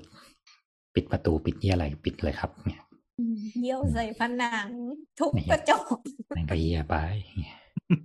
เออเออกับอีกอย่างที่เจอบ่อย ๆ คือผนังเป็นคราบ เนี่ยไม่ได้ไม่ได้เกิดจากการแฟบหรืออะไรทั้งสิ้นนะครับ ครับปกติไม่ได้เกิดจากฟิลแฟบเออหรืออย่างงานบ้านทั่วไปก็ได้ปกติผนังอะไรเงี้ยครับบางทีเราทาสีไปแล้วกลายเป็นว่าเฮ้ยเราทาสีดำแต่มันเป็นอยู่ๆก็มีผงสีขาวแนวขึ้นมาเป็นแนวเลยเหมันขี้เกลือ อันนี้เขาเรียกว่ามันเป็นเกลือของปูน อย่างที่บอกว่าปูนมันเกิดสภาพความเป็นกรดเป็นด่างอะไรเงี้ยครับ แล้วมันระบายน้ำออกนะอาจจะระบายน้ำออกมากเกินไปทำให้เกลือเหลือในผนังเยอะเกินไป หรือสัดส่วนผสมไม่ดีน้ำเจือไปน้ำน้อยไปทำให้เกลือพวกนี้มันตกค้างอยู่ แล้วมันระบายออกไม่ได้ มันซึมขึ้นมา พวกนี้ก็ต้องเหมือนกันก็ต้องขัดสีออก แล้วก็ทาพวกรองพื้นที่ให้อากาศความชื้นมันออกได้อะไรเงี้ยครับ ทาเข้าไปแล้วก็ค่อยทาสีใหม่ อันนี้หลายที่เจอแต่ก็แบบก็โทษเหมือนเดิมอะโทษดินฟ้าอากาศโทษแบบโทษปีสังธรรมดา อืม สวย อืม แต่ไม่มันเกิดจากความมักง่ายและความเร่งงานของแต่ละห้อง หลังๆเราเราเจอว่าคอนโดมักจะติดวอลเปเปอร์ให้แถมวอลเปเปอร์ฟรีทั้งห้องเพราะกูจะซ่อนความชั่วร้ายเหล่านี้ไว้ให้มึงไงเอาแล้วมองโลกในแง่ร้ายครับมองโลกในแง่ร้ายอะไรหรอกูทำมาก่อน ต้องบอกว่าก็ ไม่ใช่ไม่ใช่เป็นคนเสนอไงแต่เป็นคนอยู่ในทีมตรวจงานทีมคุมงานที่เหล่าดีไซเนอร์และเจ้าของเขาบอกว่ายื่นข้อเสนอว่าโอเคงั้นฉันยอมแบบลดกำไรห้องนี้ลงสักหมื่นสองหมื่นเพื่อติดวอลเปเปอร์จะได้ไม่ต้องมานั่งซ่อมปัญหาเรื่องผนังขึ้นราผนังเป็นรอยแตกร้าวผนังขึ้นริ้ว หรือสีไม่เท่ากัน ติด wall เลย อย่างมาก wall ซ่อมใช่ไหมก็กรีดออกแล้วก็ติดใหม่ ค่าแรงไปถึงร้อยสองร้อยเพราะฉะนั้นการที่คุณได้วอลเปเปอร์ทั้งห้องไม่ได้หมายความว่าคุณได้ห้อง luxury นะครับ กูทำมาก่อนถ้าให้คุมงานตึกหนึ่ง ห้องหลักสิบล้านขึ้นเหี้ยทุกอย่างทำไมอะเหี้ยทุกอย่างที่ว่ามา ทุกอย่างที่ว่ามาที่เคยพูดไปทั้งหมด มีอยู่โอ้ที่นี่หมดเลย เคยต่อแบบอ่ามันจะมีพวกแบบพวกคอนโดเงี้ยครับ เราจะมีห้องมันจะมีแอร์ทุกห้องใช่ไหมอ่าเราคิดรู้ไหมว่าน้ำแอร์มันไปไหน เราไม่เคยรู้ใช่ไหมปกติการติดแอร์จะต้องมีท่อแอร์และท่อ ไอท่อเข้า CDU ครับ เป็นท่อลมเนี่ยอันหนึ่งท่อน้ำทิ้งอันหนึ่งอ่า เพราะมันต้องเกิดความควบแน่นอ่าคุณเคยสงสัยไหมว่าท่อน้ำแอร์ของคุณไปที่ไหน มันก็มันก็ต้องวางระบบไว้ดิ อืม น้ำครับ ท่อแอมแอร์คุณไปที่ไหนครับ ไปที่ระเบียง ที่ที่คอยคอยอืมคอยร้อน อืมจริงเหรอแต่มันมีคอนโดบางที่แม่งเชื่อมท่อน้ำแอร์เข้ากับท่อน้ำทิ้งอ้าวไม่ดีเหรอน่าอะน้ำทำไมมันถึงไม่ดีเอา ไม่ละครับรู้อะทำไมเอาถ้าเอ้ยเป็นมันน้ดีำถ้าถ้าเป็นน้ำจะทำไหมฮะเฮ้ยเนี่ยมันมีท่อน้ำทิ้งเป็นแนวเลยเดิมเนี่ยเราเอามันก็ท่อน่าน้ำทำแอร์กลิ่นมันเราเอาท่อน้ำแอร์ไปทิ้งไหมมันจะมีเออนี่กลิ่นนี่ไงบดก็รู้นี่อ๋อเพราะฉะนั้นคุณอาบน้ำทีแล้วคุณเปิดแอร์กลิ่นสบู่คุณก็จะเข้าไปอยู่ในแอร์เฮ้ยโอเคหอม แต่บังเอิญว่าท่อนี้พี่แม่งมันไม่ใช่แค่นั้นไงกลิ่นเออฉี่พี่ไงเออคำว่าท่อน้ำทิ้งไม่ได้หมายความว่า มันเป็นท่อสะอาดอย่างเดียวนี้มึง แปรงฟันไหมล่ะอ๋อหรือบางคนยืนเยี่ยวไหมาล่ะอย่างเงี้ยห้องข้างบนยืนเยี่ยวมาอย่างเงี้ยมันจะมีอ๋อมันจะมีเรื่องเรื่องกลิ่นแล้วก็เรื่องความชื้น แล้วก็แมงสาบย้อนเข้าไปแมงสาบอาจจะน้อยอะไรเงี้ยแต่ว่า ตัวเล็กเออไงตัวเล็ก something ประมาณนั้น ซึ่งความเหี้ยคือคอนโดที่ขายอันนู้นน่ะกลิ่นท่อน้ำทิ้งขึ้นหมดเลยกลิ่นท่อน้ำทิ้งจากข้างล่างด้วยนะอืมเออนั่นหมายความว่าเปิดแอร์ทีมันก็เหมือนแบบ นั่งดมกลิ่นของแสนแสบไปทั้งวันน่ะแก้ไม่ได้ด้วย เพราะว่าทุกอย่างงานปิดหมดแล้ว ท่อในผนังเราฝังหมดแล้ว เราไม่สามารถเปิดแบบเปิดชาร์ปมาแล้วลือสิ่งนี้ได้ ถามแก้ยังไง ไม่รู้ไม่แก้เออเนี่ยอะไรอย่างเงี้ยครับ ซึ่งถามว่าคนกำเงินแบบยี่สิบล้านมาคุณคาดหวังคุณได้อะไรเหรอแต่คุณได้สิ่งเหล่านี้ไง เนี่ยอืมเนี่ยยากยากถามว่ามันไหว้พระก่อนไปซื้ออะครับ คำแนะนำจากสถาปนิกอืมขอให้เจอคนที่ดีเออเราสามารถตรวจงานได้คืออย่างไออย่างห้องเนี้ย สมมติว่าเราไปตรวจงานแล้วเราลองเปิดเนี่ยเกิดห้องอื่นเรามาเราไปซื้อเรามาซื้อห้องแรกๆอะ่ะยังไม่มีคนใช้น้ำหรือน้ำเสียที่มันขังอยู่ในท่อหรืออะไรเงี้ย มากจนทำให้มันเกิดกลิ่นได้อะ่ะ เราเปิดแอร์ทุกห้องเออก็เย็นดีอะไรเงี้ยเราก็ไม่รู้ละเออแต่ไม่พอรู้จริง ๆ ว่าเออแต่พอเราไปอจะยู่รู้เสร็ได้จยัปั๊งบไงว่าถ้ามันเออไม่มีกลิ่นขึ้นมาห้าห้องสิบห้องหรือห้องข้างบนมาอยู่เราเสร็จปั๊บเนี่ย เออแม่งกินทุเรียนแล้วแบบล้าง sink น้ำ sink ลงมาข้างล่างเนี่ยน้ำครัวลงมาเนี่ยเราเปิดแอร์อยู่เนี่ยกลิ่นทุเรียนแม่งมาแล้วเนี่ยกลิ่นปลาทูมาแล้วกลิ่นน้ำพริกมาแล้วเนี่ยผีหลอกเออเออเออได้พอดเรื่องผีละอืมเนี่ยเนี่ยหรือแบบผนังซึมผนังรั่ว ซึ่งบางทีแบบผนังเกิดริ้วผนังรั่วผนังซึมเราไม่รู้เพราะว่าติดวอลเปเปอร์ที่เป็นพลาสติกอีกต่างหากจนกว่าจะถึงวันหนึ่งที่ราขึ้น และเลยระยะเวลาประกันไปแล้วเราถึงจะรู้ตัวว่าไอ้เฮียผนังกูชื้นขนาดนี้เลยเหรอวะเนี่ย หรือบางทีแม่งผนังสิ่งเหล่านี้ ถูกปิดด้วย built in in in in in ออ๋อนอกจากจะมี wallpaper หรือยังมี built-in อีกบิวอินล้อมห้อง ครับจริงอ่าซึ่งบิวตู้เสื้อผ้าเรามักอยู่ที่ไหนครับนักเรียน อยู่ติดกับห้องน้ำไงเราเออเราจะรู้ได้ไงว่าน้ำมันซึมมาไม่รู้หรอก แล้วเราก็ก็เห็นตอนตู้บวมไง ผนังหลังมันจะบวมไง ซึ่งปกติคนใช้งานตู้อะเราจะเอามือเอื้อมไปถึงผนังหลังไหม ก็ไม่ค่อยอืมความบวมมันไม่ใช่แบบบวมจนแบบ แตกระเบิดออกมาขนาดนั้นนึกออกเปล่าอืมเนี่ยคุณ อืมไม่อยู่เลยกูอยู่บ้านไม่ไผ่แล้วเนี่ยนะบ้าไม่ไพ่นี่พูดไม่ได้แบบพูดไม่ได้ให้กลัวนะครับ แต่ว่าสิ่งเหล่านี้เกิดขึ้นได้ และสิ่งไอ้เหล่านี่ไม่ได้พูดเป็นให้เคสกลัวเหรอที่ไม่ไม่ได้พูดให้กลัวคนี่นพูดเป็นเรื่องปกติ ผู้ฟังสามพันท่านประสาทแดกกันหมดแล้วเออสิ่งหลังๆมา เอาแต่เรื่องที่อะไรไม่รู้มาแบบมาตูนกูทั้งอันเลย เนี่ยครับ คุณถึงต้องมีสถาปนิก ครับเอออ๋ออ๋อครับจ้างผมคุณต้องมีสถาปนิกครับ สิ่งเหล่านี้มันเกิดขึ้นมันเกิดขึ้นเสมอแล้วก็แบบ คือบางคนมัน suffer ชนิดที่ว่าแบบฉันซื้อบ้านสิบล้านนะแล้วฉันแบบเปลี่ยนห้องก็ไม่ได้แล้วด้วย คืนเงินก็ไม่ได้ อยู่ก็ไม่ได้ ซ่อมยังไงก็ไม่รู้แล้วโครงการก็แบบเดี๋ยวจัดการให้ค่ะอย่างเงี้ยอ๋อแล้วยังไง แล้วยังไง มันไม่ได้อะมันก็ได้ที่สุดอย่างมากก็อามาติดท่อเพิ่มมาติดแบบ ตัวแนวแบบท่อน้ำทิ้งไม่ให้แบบ เป็นตัวยูเป็นพีทับเป็นอะไรเงี้ยแต่เป็นท่อน้ำทิ้งแอร์อะไรเงี้ย เพื่อกันกลิ่นย้อนเฉยๆ แต่กลิ่นก็ขึ้นท่อข้างล่างอีกอะไรเงี้ย ก็หนึ่งเลยดูเรื่อง developer แล้วกัน อืม ก็อ่านรีวิวเยอะๆ อ่านรีวิวเยอะๆ ซึ่งเชื่อว่าทุกที่มันที่หมดแหละ โดนด่ากันที่ผ่านหมดแหละ เออเออเออ แต่ก็ด่าหมดเลยจริงเอาที่ที่เราคิดว่าเราสบายใจที่สุดอะอืมคำแนะนำนะครับ เพราะเราไม่รู้จริง ๆ คือแม้แต่โครงการเองก็อาจจะดีเทลดี แต่ว่าถ้าได้คนคุมงานไม่ดีหรือแบบเจอช่างแย่อ๋อก็แย่ไปอ่า เออ ซึ่งเราเจอมาเกับทุกอย่าง เจอหนึ่งคือเจ้าของจงใจเฮี้ยก็มีสองคือคนคุมงานเฮี้ยก็มี คนคุมงานที่โคกับผู้รับเหมา เอาไปห้องละห้าพันแล้วแบบตรวจผ่านให้ที จะเบิกเงินแล้วโอกะโลกท่อใส่หรือยังใส่แล้วครับอ้าวเซ็นสิเซ็นแล้วเงี้ยแต่ถามว่าเจ้าของจะรู้ไหมล่ะว่าใส่จริงไม่ใส่จริง ไม่รู้ ปิดฝ้าไปแล้วด้วย แต่คนคุมงานเสร็จแล้วแล้วก็แบบผ่านไปได้สักครึ่งตึกก็ลาออกอืมอืม ได้เงินเวลาละครบละสบายละ ก็มีครับเออนี่นี่ไม่ได้ขู่ไม่ได้อะไรนะ ฟังแล้วแบบสบายสไม่บายได้ขู่สบายสบายๆครับสบายสบายๆนี่คือเรื่องที่เกิดขึ้นทุกวัน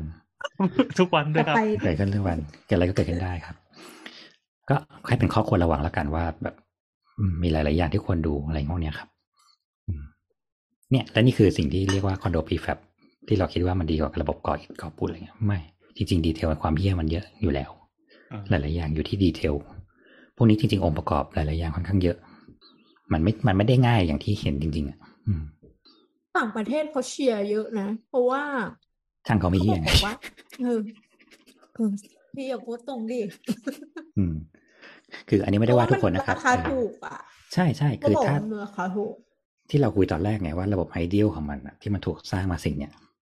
มันโอเคมากเลยกับการที่เรามาประกอบประกอบประกอบเป็นบ้านจาๆเสร็จปั๊บเราทุกคนเข้าไปอยู่ได้เพราะดีเทลมันมาตรฐานมาหมดแล้ว เออเราไม่ต้องมานั่งพะวงว่าจะเจอช่างเฮียนึกออกไหม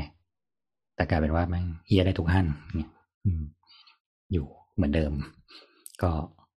ก็ตัวเยอะๆตัวเยอะๆไม่ต้องรีบ มีความรู้สึกว่าคนซื้อบ้านไม่ต้องรีบ จริง ๆ นะคืออยากได้ห้องนี้แหละอืมแต่ดูให้ตราบใดที่คุณยังไม่เซ็นอะควรมีแต้มต่อเขาอยู่แล้วล่ะเขาอยากขายคุณจะแย่อยู่แล้ว เขาไม่แบบอุ้ยถ้าคุณไม่ซื้อภายในวันนี้ ฉันจะไม่ขายคุณหรอกอะไรเงี้ยเขาจะบอกคุณแหละว่ามีคนมาดูต่อประจำอะ อืม แต่ก็จะถามเราอยู่ว่าขงเยี่ยมไปไงเมื่อไหร่จะเข้ามาอีกครั้งเมื่อไหร่จะเข้ามาอีกครั้งอย่างเงี้ยอืมเอออะไรพวกเนี้ยครับ ดูดูให้ครบ ดูให้ทวน ถ้าไม่ชัวร์ก็ส่งคำถามมาที่รายการได้ แต่เราก็อาจจะไม่ตอบ เพราะเราก็ตอบไม่ได้เหมือนกันอืมลองหา แล้วมันเดี๋ยวนี้มีคนรับตรวจคอนโดอะไรพวกนี้เยอะครับ ก็เลือกคนที่ดูอ่ามีมี คนที่ดูมี portfolio ดีๆ ว่าแบบเออตรวจแล้วแบบคนรีวิวว่าเออไม่มีปัญหาอยู่ได้อยู่บ้านสบายใจดีคอยตรวจให้คุณก็ได้ เพราะมันก็มีสิบยี่สิบรายการที่แบบ หรือแม้แต่ในทวิตเตอร์ก็มีแฮกที่เขารับตรวจบ้านแล้วก็แบบโชว์ความหายนะเหล่านี้ให้ดูทุกวันทุกวันอืมอืมเราคนก็ดูจะแล้วชอบใช่ไหมยิ่งตรวจแล้วเจอหายนะเนี่ยเอาอวดกันเออซึ่งก็เนี่ยมันที่มันมี viral อยู่ช่วงหนึ่งที่ว่าคนตรวจบ้านเจอแบบตรวจคอนโดแล้วห้องนั้นแบบแปะไปแบบสี่ห้าร้อยจุดจนเจ้าของก็คอนโดมาด่านั่นแหละว่าตรวจขนาดนี้มึงออกไปจากคอนโดเดี๋ยวนี้อย่างเงี้ยนะเอออย่างอย่างนั้นคือถือว่ามันโอเคหรือไม่โอเค ต้องบอกว่า อย่างที่เราพูดเสมอว่างานก่อสร้างอะมันเป็นการบริหาร มันเป็นบริหารคนอืมคือถ้าเราเอาแบบสติ๊กหนึ่งร้อยเปอร์เซ็นต์อะเป็นไปไม่มันได้ก็ควรมันก็ควรจะเป็นอย่างนั้นแหละ แต่ถามว่าแล้วคุณจะดีกว่าช่างไง คุณจะอยู่กับคนรอบข้างยังไง หรือคุณจะได้ความ perfect แบบนั้นในราคานี้จริง ๆ เหรอเออมันก็ต้องมันก็ต้อง balance ว่า อะเฮ้ยอันนี้สีเพี้ยนแต่แบบสีเพี้ยนในระดับที่ว่าถ้ามึงไม่เอาไฟฉายส่องก็ไม่เห็นนะก็ข้าม อืมแต่ถ้าให้ประตูปิดแล้วแม่งแบบพี่มันปิดไม่ได้ประตูมันอ้า อันนี้ต้องซ่อม เออก็ควรซ่อมเฮ้ย detail นี้ไม่ได้ นี่มันต้องน้ำรั่วนะเนี่ย ซ่อมซ่อม แต่ไม่ใช่แบบพี่เชนแม่งเปลี่ยนนะเนี่ยพอผมแบบบิดซ้ายบิดขวาแม่งไม่เท่ากันนะพี่ทาให้ใหม่ทั้งห้องได้ไหมอะเนี่ยโดนต่อย มันมีคนแบบนี้จริงๆนะก็วิชาชีพกูเป็นอย่างเนี้ย กูไม่ได้พูดอะไรผิด แต่คือกูไม่สนใจด้วย กูไม่หีไม่แตะเรื่องของมึงอืมอืม อะไรอย่างเงี้ยครับ ซึ่งก็ต้อง balance แหละถามว่าสุดท้ายเขาซ่อมให้ได้นะ ความซวยคือเจ้าของบ้าน เพราะห้องแม่งช้ำหมดแล้วอะอืม อืม การซ่อมก็คือการรื้อออกมา คือนะการทาสีใหม่ทับไปเรื่อยๆ มันไม่ได้แบบมันไม่ใช่สิ่งดีนะ มันคือการอืมพอกเอลิเมนต์หนาขึ้นไปเรื่อยๆ แล้วสีที่ร่างหลังได้ มันจะเริ่มแบบนุ่มขึ้นเรื่อยๆอะอืมคือผิวผิวพื้นมันไม่แน่นแล้วอะอืมมันสีที่ทาใหม่มันจะพองอะเหมือน คุณไปปิดทองพระพุทธรูปอะครับ พระพุทธรูปที่ปิดทองเยอะๆ แล้วคุณกดลงไปอะยังไงมันก็ไม่เรียบ ดีไม่ดีแม่งติดมือมาอีกนะฮะ แบบเดียวกันเลย เพราะฉะนั้นมันจะช้ำอืม เพราะฉะนั้นก็เอาเท่าที่จำเป็นแล้วกัน ส่วนตัวก็ตรวจเท่าที่จำเป็นว่าไหนเฮงซวยคือเฮงซวยหรือแบบไอ้เหี้ยนี่ฟ้องจริง ๆ ก็แบบ ก็ซะหน่อยว่าพี่อย่างเงี้ยอืมเพราะถ้าหากว่าถ้าตรวจบ้านแบบอย่างนั้นจริง ๆอะมันก็แปลกอย่างนั้นแหละอืมอืมอืมเนี่ยอย่างแอนทำบ้านแอนก็รู้แหละว่าแบบบางงานเรามาเห็นแล้วเราก็รู้สึกแล้วแบบอ่าแต่แต่ก็ช่างมันเถอะมึงกูต้องเสียตังค์เพิ่มอีกเนี่ยใช่ใช่ใช่ใช่อืมนั่นแหละครับอืม เพราะฉะนั้นเนี่ยก็ประมาณนี้แหละก็ลองหลักการดูคอนโดเบื้องต้น ไม่ต้องรีบไม่ต้องรีบ ไม่ต้องรีบจริง ๆ กับสองคือถ้าสมมติว่าอยากแต่งห้องอะไรเงี้ยดูปลั๊กดูอะไรพวกนี้ให้ดี แล้วก็วางแผนชีวิตให้ครบถ้วนแต่แรกพอแบบจะมาเพิ่มปลั๊กทีหลังเพิ่มท่อน้ำทีหลังอะไรเงี้ยมันวุ่นวาย แล้วคุณจะต้องมาเดินท่อลอยมาอะไรอีกอืมอีก เพราะฉะนั้นจัดการแต่แรกให้ดี ก่อนอืมครับ นี่คือสิ่งที่ฝากไว้ครับสำหรับ prefab ทั่วไปละกันสำหรับงานคอนโดละบ้านบ้านง่ายหน่อย ทีนี้เพราะว่าอ่าทั่วไปทั่วไปที่พี่ว่าอ่านเชิญครับเชิญครับอ๋อไม่ก็บอกว่าถ้าบ้านอย่างน้อยบ้านน้อยหน่อยตรงที่เราก็ทะเลาะกับโครงการเองเนี่ยแต่ถ้าอ่าคอนโดอะมันจะทะเลาะข้างห้องด้วยอ๋อเพราะผนังเดียวกันอืมเออผนังใช่เดียวกัน หรือบนล่างหรือแบบข้างข้างแบบข้างๆเขาเจาะเฮียอะไรก็ไม่รู้เนี่ยทะลุมาถึงเราเนี่ยอ้าวอืมชีพหายอีกเนี่ยน้ำรั่วจากข้างบนเนี่ยของเราพังอืมแล้วถ้าซ่อมก็ต้องแบบมาปิดห้องเราเพื่อซ่อม ใครรับผิดชอบ อืม แล้วกูจะอยู่ที่ไหนกูจะอยู่ยังไงเนี่ยอะไรอย่างเงี้ยครับอืมลองลองดูแล้วกัน ครับอืมอย่างเมื่อกี้ที่พูดมาทั้งหมดนี้จะเป็น prefab แบบที่ใช้เป็นคอนกรีตใช่ไหมครับ ใช่ใช่ prefab ที่เดี๋ยวนี้เจอตามแบบการก่อสร้างทั่วไปง่ายที่เอออ่าแล้วแล้วมันต่างจากคำว่า precast ยังไงๆอ่าจริง ๆ มันคือหลักการเดียวกัน แต่แค่ว่าคำว่า prefab มันคือใช้กับอาคารสิ่งที่เขาเรียกว่าห่อหุ้มอาคารน่ะใช้กับงานผนังซะมากกว่า แต่ถ้าอย่างคอนกรีตอย่างที่บอกไงเมื่อกี้เทพื้นก็เป็น precast ไงพี่ precast แค่ก็เป็นคือสับเซตของพีพีแฟใช่อ่าอ่าอ่า precast cast ก็คือการขึ้นรูปขึ้นรูปก่อนอืมอ่าก็คือเหมือนเทปหน้าเทพื้นหน้างานนั่นแหละ แล้วก็ใช้แต่ใช้วิธีการอัดแรงการนั่นการนี่เงี้ยครับอืมจริงๆมันเป็นมันเป็นคำประเภทเดียวกันอะแต่มาเรียกให้มันดูเป็นเป็นอะไรดีล่ะ เป็นเป็นการแยกแยกแยกออกไปแล้วกันอืมอืมว่าเป็นระบบ prefabricate ที่ทำการหล่อการ precast ขึ้นมา อืม precast คือการหล่อขึ้นมาเบื้องต้นก่อน เหมือนอ๋อหล่อโอเคคาน เหมือนหล่อคานแล้วเอาคานมาตั้งอะนั่นนะคือม precast เออเหมือนเหมือนทางด่วนนะครับ การสร้างทางด่วนทั้งหมดนั่นคือของชิ้นส่วน precast หมดเลยอืมเราเราหล่อคานเป็นท่อนเป็นท่อนมา บางส่วนไอ้ทั้งต้องบอกว่าทางด่วนบางช่วงที่เราเห็นเสาหนึ่งเสาอย่างอย่างโทเวก็ได้ครับ อย่างเสา A และเสา B อะข้างบนหนึ่งท่อนอะไอ้ข้างบนที่เราเห็นเป็นเป็นคานยาวๆทั้งอันน่ะเขาใส่รถมาทั้งอย่างนั้นนะ อย่าไปยาวมากอะแล้วก็ยกเคยขึ้นไปตั้งทั้งอันเคยตั้งขับตามรถแบบเนี้ยครับ ตอนประมาณตีสองตีสามเพราะเขาไม่ให้วิ่งอืมตอนเวลาปกติใช่ป่ะอืมโอ้โหแทบจะปิดถนนอืมกับยิ่งถ้ายิ่งอันกว่าไหนขบวนที่เสด็จอีกเออเพราะพวกนี้มันต้องถูกออกแบบตามความกว้างของถนนที่ใช้อะซึ่งบางอย่างบางช่วงไหนเนี่ยที่มันสแปนยาวมากๆเขาก็จะมาเป็นท่อน เหมือนกระดูกงูอะครับอืมมาเป็นท่อนเป็นท่อนเป็นท่อนแล้วก็ยกขึ้นไปแล้วก็เชื่อมตรงกลางเออเชื่อมโดยการมีเดียยึดมีเหมือนกันเลยเดือยยึดเชื่อมนั่นเชื่อมนี่ใส่สลักเหล็กใส่ โบว์ใส่น็อตเอออย่างที่เราเห็นว่าบางที่แบบปิดซ่อมสะพานนี้เพราะเกิดรอยฉีกข้างบนเนี่ย เราเคยได้ยินบ่อยๆใช่ไหมหรือว่าเราอย่างขับขับรถขึ้นแบบทำสะพานแบบข้ามแยกเลยอะไรพวกนี้แล้วเราจะชอบเห็นแบบรอยต่อที่พื้นเป็นเป็นเหล็กรูปฟันปลาสองอันอะศพกันอยู่เนี่ยอืมที่พื้นน่ะอืมที่เราจะชอบเห็นใช่ไหมนั่นคือรอยต่อของแผ่น คือตรงนั้นมันจะยืดได้ยืดหดยืดหดได้เพราะเราจะไม่เอาแผ่นชนแผ่นไม่จะเอาคอนกรีตชนคอนกรีตว่ามันจะกระแทกกัน แล้วก็จะเว้นร่องแต่เราก็จะเอาแผ่นเหล็กมาครอบ แต่ตรงนั้นก็จะยืดหดยืดหดเข้าหากันได้เออแต่มันก็จะมีบางอันที่แบบปิดซ่อมสะพานเพราะผิวการจราจรชำรุด เพราะว่ามันปริอืมปรินั่นหมายถึงว่ารอยต่อมันอาจจะฉีกอะไรเงี้ยครับ ตัวเหล็กเชื่อมอาจจะหลุด ก็ต้องมีการเปิดผิวเพื่อซ่อมตัวเชื่อมข้างในใหม่แล้วก็ปิด อืมอืมแบบที่ว่าประมากันครับ ที่ว่ามาก็คือเป็นคอนกรีตก็คือเป็นเป็นปูนเนาะครับแล้วมันเป็มีปูวัสดุครับอย่างอื่นอีกไหมอะอ่า แน่ชงเก่งเลยครับ ครับ ปัจจุบันมีสิ่งที่เรียกว่าพอดีอ่านอ่านสคริปต์เออ มีสิ่งที่เรียกว่าโฟมโยธาชิดอะไรวะอะไรของมึงวะแค่บอกชงเก่งจงหายไปมันก็กับมันก็เขินแล้วอะเอออ่าเขาเรียกว่าเป็นโฟมโยธาครับ ปัจจุบันเราใช้ทำผนังเป็นโฟมกันแล้ว โฟมโยธาเหรอไม่เคยได้ยินเลยอ่าเอาจใหม่ริงดิโฟมโยๆธาโฟมโยธามัวแต่จเขินริงอยู่ๆแต่แต่จริง ๆ มันคือเขาเขาเรียกว่าเป็น EPS โฟมอะครับ เป็น expand polystyrene EPS เหรอ ครับ โยโยธาโฟม ครับโยธาโยธาธิการอะโยธาคือการเอาโฟมมาทำงานโยธานี่แหละ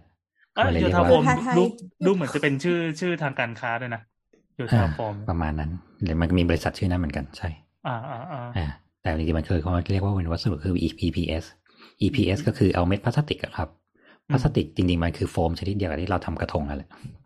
แต่มันจะถูกบีบด้วยความและความหนาแน่นที่มากกว่า ที่เราใช้ทำโฟมทำกระทง อืม อืม เหมือนลังน้ำแข็งลังอะไรพวกเนี้ยครับ ที่มันไส้โฟมพวกเนี้ยมันจะใช้โฟม EPS พวกนี้แหละ ความความไอ้นี่ของมันคือมันสามารถบีบอัดได้พวกแผ่นพวกนี้มันก็จะมีความหนาแน่นแบบความหนาแน่นของเม็ดโฟม เช่นหนึ่งปอนด์หนึ่งจุดห้าปอนด์สองปอนด์สามปอนด์สี่ปอนด์อยู่ที่ความแน่นของตัวโฟม และความแข็งทำให้โฟมนี้แข็งขึ้นมา ถามว่าโฟมนี้มันดียังไง ตรงที่ว่าน้ำหนักมันเบา สมมติในหนึ่งตารางเมตรอย่างเงี้ยก่ออิฐอาจจะแบบสักสองร้อยกิโลมวลเบาจะสักเก้าสิบกิโลอีโฟมนี่จะสี่สิบห้ากิโลโอ้ยกได้เลย เดินคนเดียวแบกอันไปนี้ อันนี้พร้อมฉาบปูนเรียบร้อยแล้วนะใส่กรงเฮ้ยไข่ฉาบปูนเรียบร้อยแล้วนะหน้นั่นหตมายความเป็ไงว่าขอดูสิ่งนี้ถูกผลิตขึ้นมาเพื่อการ renovate เป็นหลักนะตอนแรก เพราะว่า อย่างที่เราคุยกันว่างาน renovate อะเรามักจะไม่ค่อยยุ่งเรื่องของน้ำหนัก load ที่เพิ่มเพราะว่ามันจะไปรบกวนโครงสร้างเดิมซึ่งเราไม่รู้ว่าแม่งกรอบแค่ไหนแล้วอืมเออพอเราลื้อผนังนี้ออกแล้วเราอยากก่อผนังใหม่แต่แบบ เราต้องเสริมคานข้างล่างเพิ่มเนี่ยเขาก็เลยตัดปัญหาว่านี่ไงมึงเอาโฟมไปติดสิเอาโฟมไปตั้งด้วยแบบน้ำหนักแทบไม่ต่างกับคนเดินเลยเนี่ยคือคือคือฟังแล้วจะขมวดคิ้วนิดหนึ่งเฮ้ยโฟมเนี่ยนะอ่าโฟมมันดูดูเนี่ยแบบหมอทุกคนก็ว่ะจะมีความรู้สึกว่าเฮ้ยโฟมมันจะแข็งแรงเหรอวะอะไรเงี้ยอ่า ซึ่งเขามีคลิปทดสอบเลยว่าโฟมขนาดนี้แล้วพอฉาบปูนเข้าไปอะเอาค้อนปอนด์ทุบยังไม่ทะลุเลย ซึ่งโฟมโฟมสมมติว่าโฟมเลยอะโฟมหนึ่งแผ่นโฟมหนึ่งประมาณว่าความหนาแน่นสักหนึ่งจุดสองห้าปอนด์อะไรเงี้ยครับรับน้ำหนักได้ประมาณตันสองตันอยู่อืมเพราะมันเป็นวัสดุโฟมแข็ง เพราะฉะนั้นเวลาการติดตั้งอะเขาก็ไม่ใช่เอาแผ่นไปตั้งโง่ๆอย่างเงี้ยครับเขาก็จะมีขึ้นโครงเหมือนโครงผนังเบ้าเลย ก็อาจจะมีแบบสตัดซ้ายสตัดขวามีเหล็กโครงสร้างอะครับ แล้วก็เอาแผ่นโฟมเนี่ยไปยัดตรงกลาง แผ่นหนึ่งมันก็จะตกประมาณสักเมตรยี่สิบคูณสามเมตร ก็คือหนึ่งช่องยัดไปเลยหนึ่งช่องยัดไปเลยหนึ่งช่องยัดไปเลยอะไรเงี้ยครับด้วยความที่ตัวมันแล้วก็เราก็กูกกบไก่แล้วก็ฉาบได้ปกติ เพราะฉะนั้นถ้าเราดูข้างนอกเราก็จะเหมือนผนังก่ออิฐฉาบปูนธรรมดา ความดีงามของมันก็คือโฟมพวกนี้มันเป็นฉนวนในตัว นั่นหมายความว่าความร้อนและความเย็นก็จะไม่เข้า อืมอืมและกูกันน้ำอย่างที่เรารู้โฟมแม่งกันน้ำเออว่ะ ไม่รั่ว เพราะอืมแผ่นแม่งแบบสามเมตรมึงสามารถปิดทับนอกอาคารไปเลยก็ยังได้ ถ้าดีไซน์ดีๆเออเพราะฉะนั้น เนี่ยถ้ามันแข็งแรงแล้ว และต้องบอกว่าจริงๆ ถ้าเรากลัวว่าแบบผนังแม่งไม่แข็งแรงใช่ไหมผนังบาแม่งเกิดจากยิบซ้ำหนาเก้ามิลสองอันมาแปะกันตรงกลางเนี่ยเออว่ะผนังเบาคือ10อะสิบสองมิลก็ได้อะเก้ามิลทำฝ้า เริ่มตั้งแต่สิบสองมิลถึงยี่สิบมิลยิบซ้ำหนาสองเซนซึ่งแบบ เอานิ้วจิ้มก็ทะลุเปล่าผนังเบานี่คืออากาศอากาศแล้วอะ เออผนังเบาเรายังรู้สึกเรายังเนี่ยอาบน้ำใช้งานแล้วรู้สึกว่ามันแบบไม่แข็งแรงตรงไหนไหมล่ะ สามารถวิ่งทะลุได้ไหมล่ะ ก็ไม่อืมเอออืมคือมันมันมันสามารถทุบทะลุได้แหละแต่ว่า เราจะแบบให้ใครมาทุบบ้านได้ขนาดนั้นจริงๆเลยเคยมีเพื่อนแกล้งกันด้วยกันเอาหัวเพื่อนอีกคนนะกดปุ้งเหมือนมันทะลุอะแต่โฟมนี้ไม่ไงโฟมนี้มัน ต้องบอกว่าโฟมเนี่ยก็เคยเขาก็เคยมีคนว่าแบบอ้าวแล้วถ้าโฟมเนี่ยกูเจาะติดแอร์ได้ไหมล่ะกูเจาะแขวนผนังได้ไหมล่ะ เขาทดสอบโดยการที่เอาพวกเหล็กใส่เข้าไปอะครับสองตัวแล้วเอาถุงปูนแขวนไว้อะก็ไม่หลุด ก็อยู่ได้ เพราะฉะนั้นคุณสามารถเจาะติดปูน หรือว่าคุณเจาะชั้นแขวนได้ได้ตามปกติเลยเฮ้ยเหมือนผนังก่ออิฐเลย มันมันมันดูโกหกมากเลยอะคือคนเออเขาอุตสาห์คิดวิธีนู่นนี่มาตั้งนานทำไมมาจบที่โฟมอะก็ทุกคนคิดว่ามันไม่โดนไงแต่ว่าคือต้องบอกว่าเทคโนโลยีแหละเมื่อก่อนโฟมสไตลีนมันก็อาจจะแบบอัดไม่สามารถอัดแน่นได้ขนาดนี้ พอเรามีเทคโนโลยีในการล้อมอัดเม็ดโฟมได้ดีขึ้นอะไรขึ้น มันก็สามารถเอามาใช้งานได้ แต่ถามว่าจริงๆมันก็มันก็ใช้มันก็ใช้มาเยอะแล้วเช่นอย่างเช่นแบบผนังห้องเย็นอะผนังห้องเย็นที่แบบห้องแช่หมูห้องอะไรเงี้ยครับอ๋อห้องเย็นที่เก็บอาหารทะเลอะอืมมันก็คือการเอาพลาสติกห่อด้วยโฟมข้างใน แล้วก็ห่ออ่าพลาสติกปิดอีกหนึ่งชั้น ขอบหุ้ม seal ด้วยเหล็ก แม้แต่ห้องวอร์ดโรงพยาบาลก็เถอะ ห้องผ่าตัดอะไรเงี้ยครับเขาก็ใช้นี่เขาก็ใช้โฟมทั้งนั้นแหละ แล้วก็ปิดทับด้วยวีเนียร์ที่เป็นพลาสติกเฉยๆแค่นั้นเอง อืม เพราะฉะนั้นสิ่งนี้จริงๆถูกใช้มานานแล้ว แล้วเราแค่เพิ่งเอามาใช้ในบ้านคนแค่นั้นเองอืมอืมปัจจุบันก็คือมีขายทั้งชนิดที่มันเป็นโฟมเฉยๆ คุณจะไปก่ออิฐฉาบปูนอะไรแล้ว แต่ไอ้ก็จะไปฉาบปูนทีหลังแล้วแต่กับสองคือเมาส์มาให้ เช่นเมาส์ไม้อัดมาให้ mount แผ่น gypsum board มาให้หนีบซ้ายขวาเป็น sandwich board มาให้ คุณก็แค่เอาไปติดหน้างานอย่างเดียว แล้วก็เก็บงานเก็บรอยต่อทาสีจบเฮ้อยู่ได้เลคืยอตัวชิ้น ตัวชิ้นมันมาเป็นแผ่นเหมือนไม้อัดใช่ไหมครับใช่ แล้วเราต้องใช่มาต้องมาเจียต้องมันอะไรเอาหน้างานใช่ป่ะตัดให้เข้าที่แค่นั้นเองตัดมันมีตาแบบมุมตามอะไรมันมีแบบ prefab มาเลยไหมหมายความว่าต่อเป็นจาจาๆมาหนึ่งผนังอะไรอย่างนี้เลย ก็จริง ๆ คุยได้แหละ ถ้าสมมติว่าเราเราสมมติว่าอะเรามีซัพพลายเออร์ใช่ไหมแล้วเราก็อ่าบอกเลยว่าเราต้องการแบบชิ้นนี้ยี่สิบชิ้นชิ้นนี้สิบชิ้นสิบนี้ห้าชิ้นอ๋อเขาคงตัดมาให้ได้แหละ หลบหน้าตรงหน้าต่างอะไรอย่างนี้ อืม เจาะเอาประกอบเอาเนี่ยครับ ก็มีเหล็กรัดตามคู่มือของเขาอืม ซึ่งพวกนี้คือเดินน้ำเดินไฟก็แค่กรีดลงโฟมเอาเออแคตว่ะเตอร์กรีดอย่างได้เลย เออว่ะ แล้วก็ยัดเข้าไปแล้วก็แบบ seal หน่อยหนึ่งเอากาวอัดเข้าไป มันก็อยู่แน่นอย่างนั้นโดยที่ไม่ต้องมานั่งยึดแบบยึด clamp ด้วยซ้ำโหโกงชิบหายเลยเออ อยู่ๆก็ hack ขึ้นมาได้ก็เนี่ยเออ แล้วก็มันเกิดจากอันวันี้สมันดุที่มันคือของใหม่เลยใช่ไหมครับ ช่วงนี้เริ่มจริง ๆ มันเริ่มทำกันมาสักประมาณสักสี่ห้าปีแล้วล่ะแต่ช่วงนี้เริ่มแพร่หลายเพราะว่าอย่างที่บอกอะคนมันเริ่มแบบฉีกไปเรื่อยๆว่าแบบกูไม่สร้างเหมือนมึงเว้ยเออเออ บริษัทเพราะว่ากูใช้วัสดุสมัยใหม่เว้ยเพราะว่าอย่างเงี้ย ฟังดูแล้วคอนโดมันควรใช้ไอ้สิ่งเนี้ยสร้างมากเลยมันลดน้ำหนัก load ของอาคารได้เยอะมากมายมหาศาลคือแต่คอนโดต้องบอกว่าคอนโดมันมีแรงลมไงอ๋อเพราะฉะนั้นตัวกรอบอาคารมันควรเป็น bare shell ควรเป็นโครงสร้างคอนกรีตถูกแล้ว แต่ข้างในเนี่ยอืมอืมสิ่งนี้อ๋อสามารถข้างใน work อยู่นะ กับสองคืองาน renovate ทุกวันนี้เรามีความรู้สึกว่าเราเราไม่ค่อยสร้างเพิ่มแล้วว่าเรา renovate เนี่ยตึกแถวอะเรา clear ทิ้งทั้งหมดแล้วเรากั้นใหม่ด้วยสิ่งเหล่านี้ได้ไง ซึ่งของเดิมเราจะกั้นใหม่เราต้องมานั่งใส่เหล็กข้างล่างเพื่อรับแนวผนังก่อขึ้นไปถึงจะเป็นคอนกรีตมวลเบาก็เถอะเออต้อต้องงให้ต้องวิศวะ ต้องลงเออเข็มข้างล่างเพื่อรับน้ำหนัก ต้องให้วุฒิสมาอะไรอะวุฒิวิศวกรมาเซ็นกำกับว่าตึกนี้จะไม่พังอะไรเงี้ยแล้ววุฒิอ่าค่าเซ็นก็แบบเป็นแสนอะไรเงี้ยก็ไม่ไหว แต่ก็มีกฎหมายอยู่ตรงที่ว่าถ้าวัสดุชิ้นใหม่มันเบากว่ากำลังรับน้ำหนักเดิมอะหรือว่าบวกลบไม่กี่เปอร์เซ็นต์อะก็สามารถลงได้ สิ่งนี้ก็ลงได้เลย เออว่ะอืม เพราะฉะนั้นอะไรที่ผนังเบากันได้กูเอาไอ้นี่กันได้โดยที่มันเป็นฉนวนเป็นในตัวถามนิดว่าหนึ่งครับพอดีมันมีไอ้เรื่องเรื่องบวกลบไม่เกิน น่าจะยี่สิบเปอร์เซ็นตนะที่จะต้องให้วิศวกร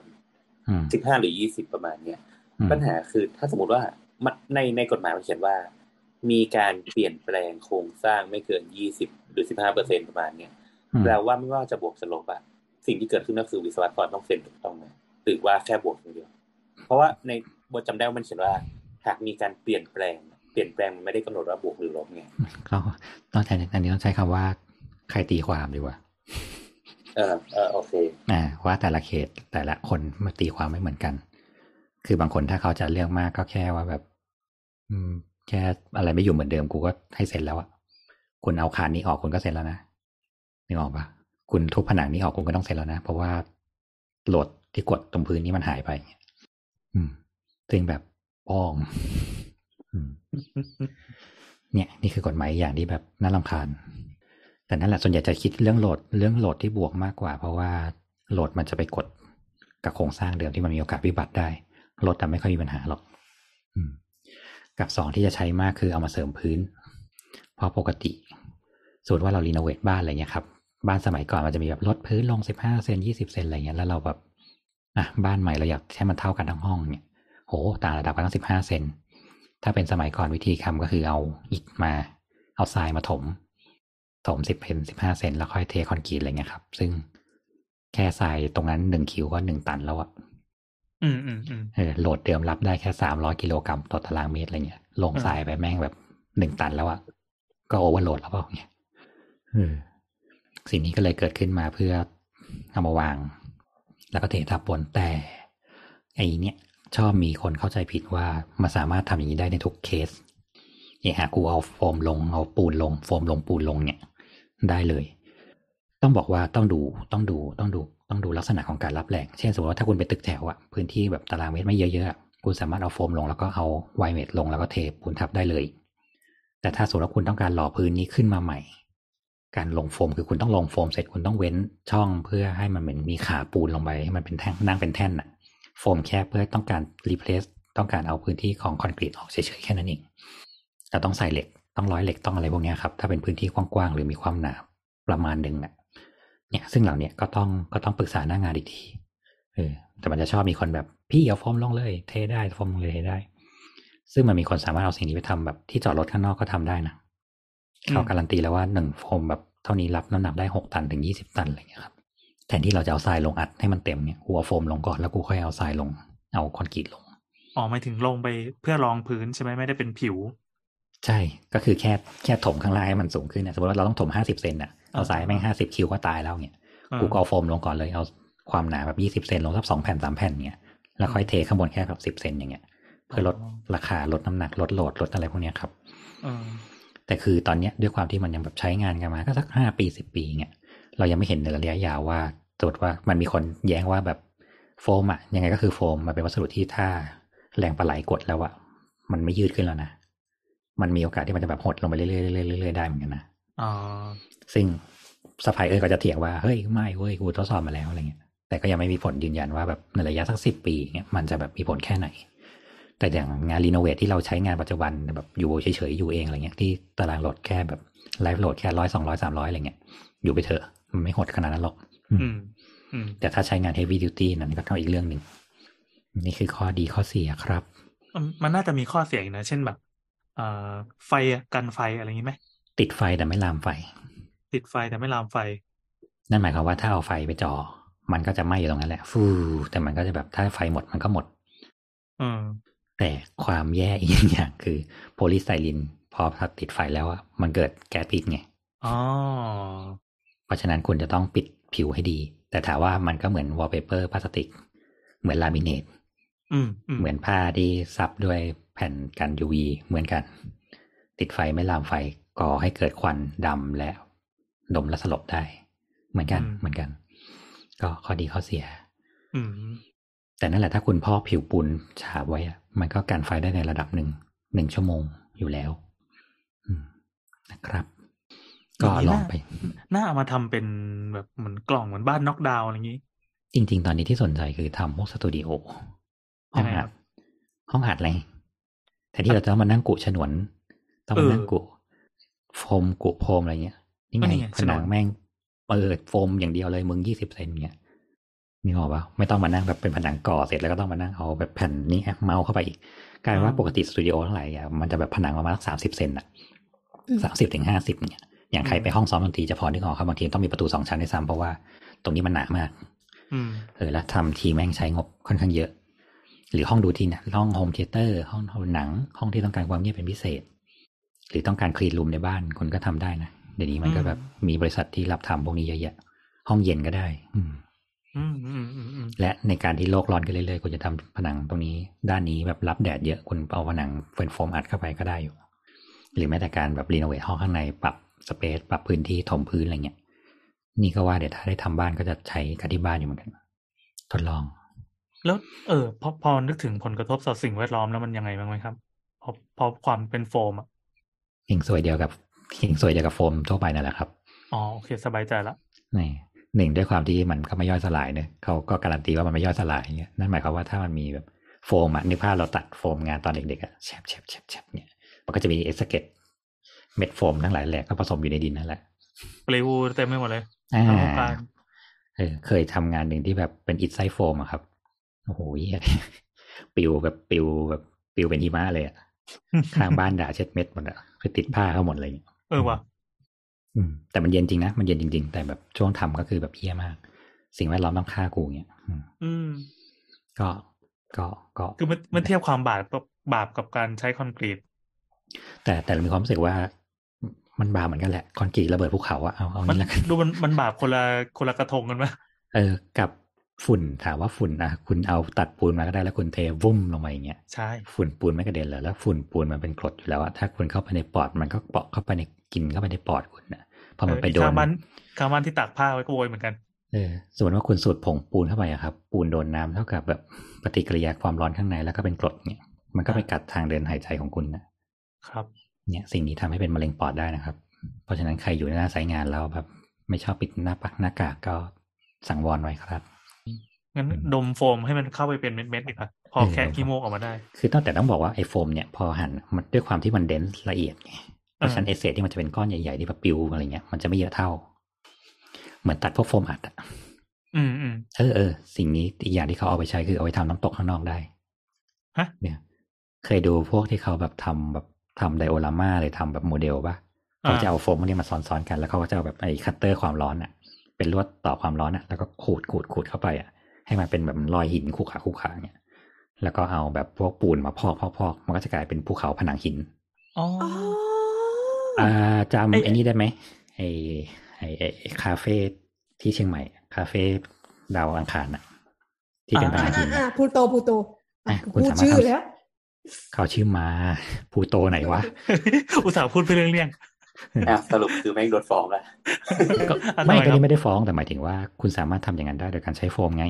อ๋อคุณไม่ต้องมานั่งขึ้นปูนขึ้นเยี่ยอะไรก็ได้ คุณเอาโฟมมาแล้วคุณก็ทาสีดีๆ คุณเอาอ๋อแอร์บัดพ่นดีๆแม่งก็เหมือนหินแล้ว เออเออเออ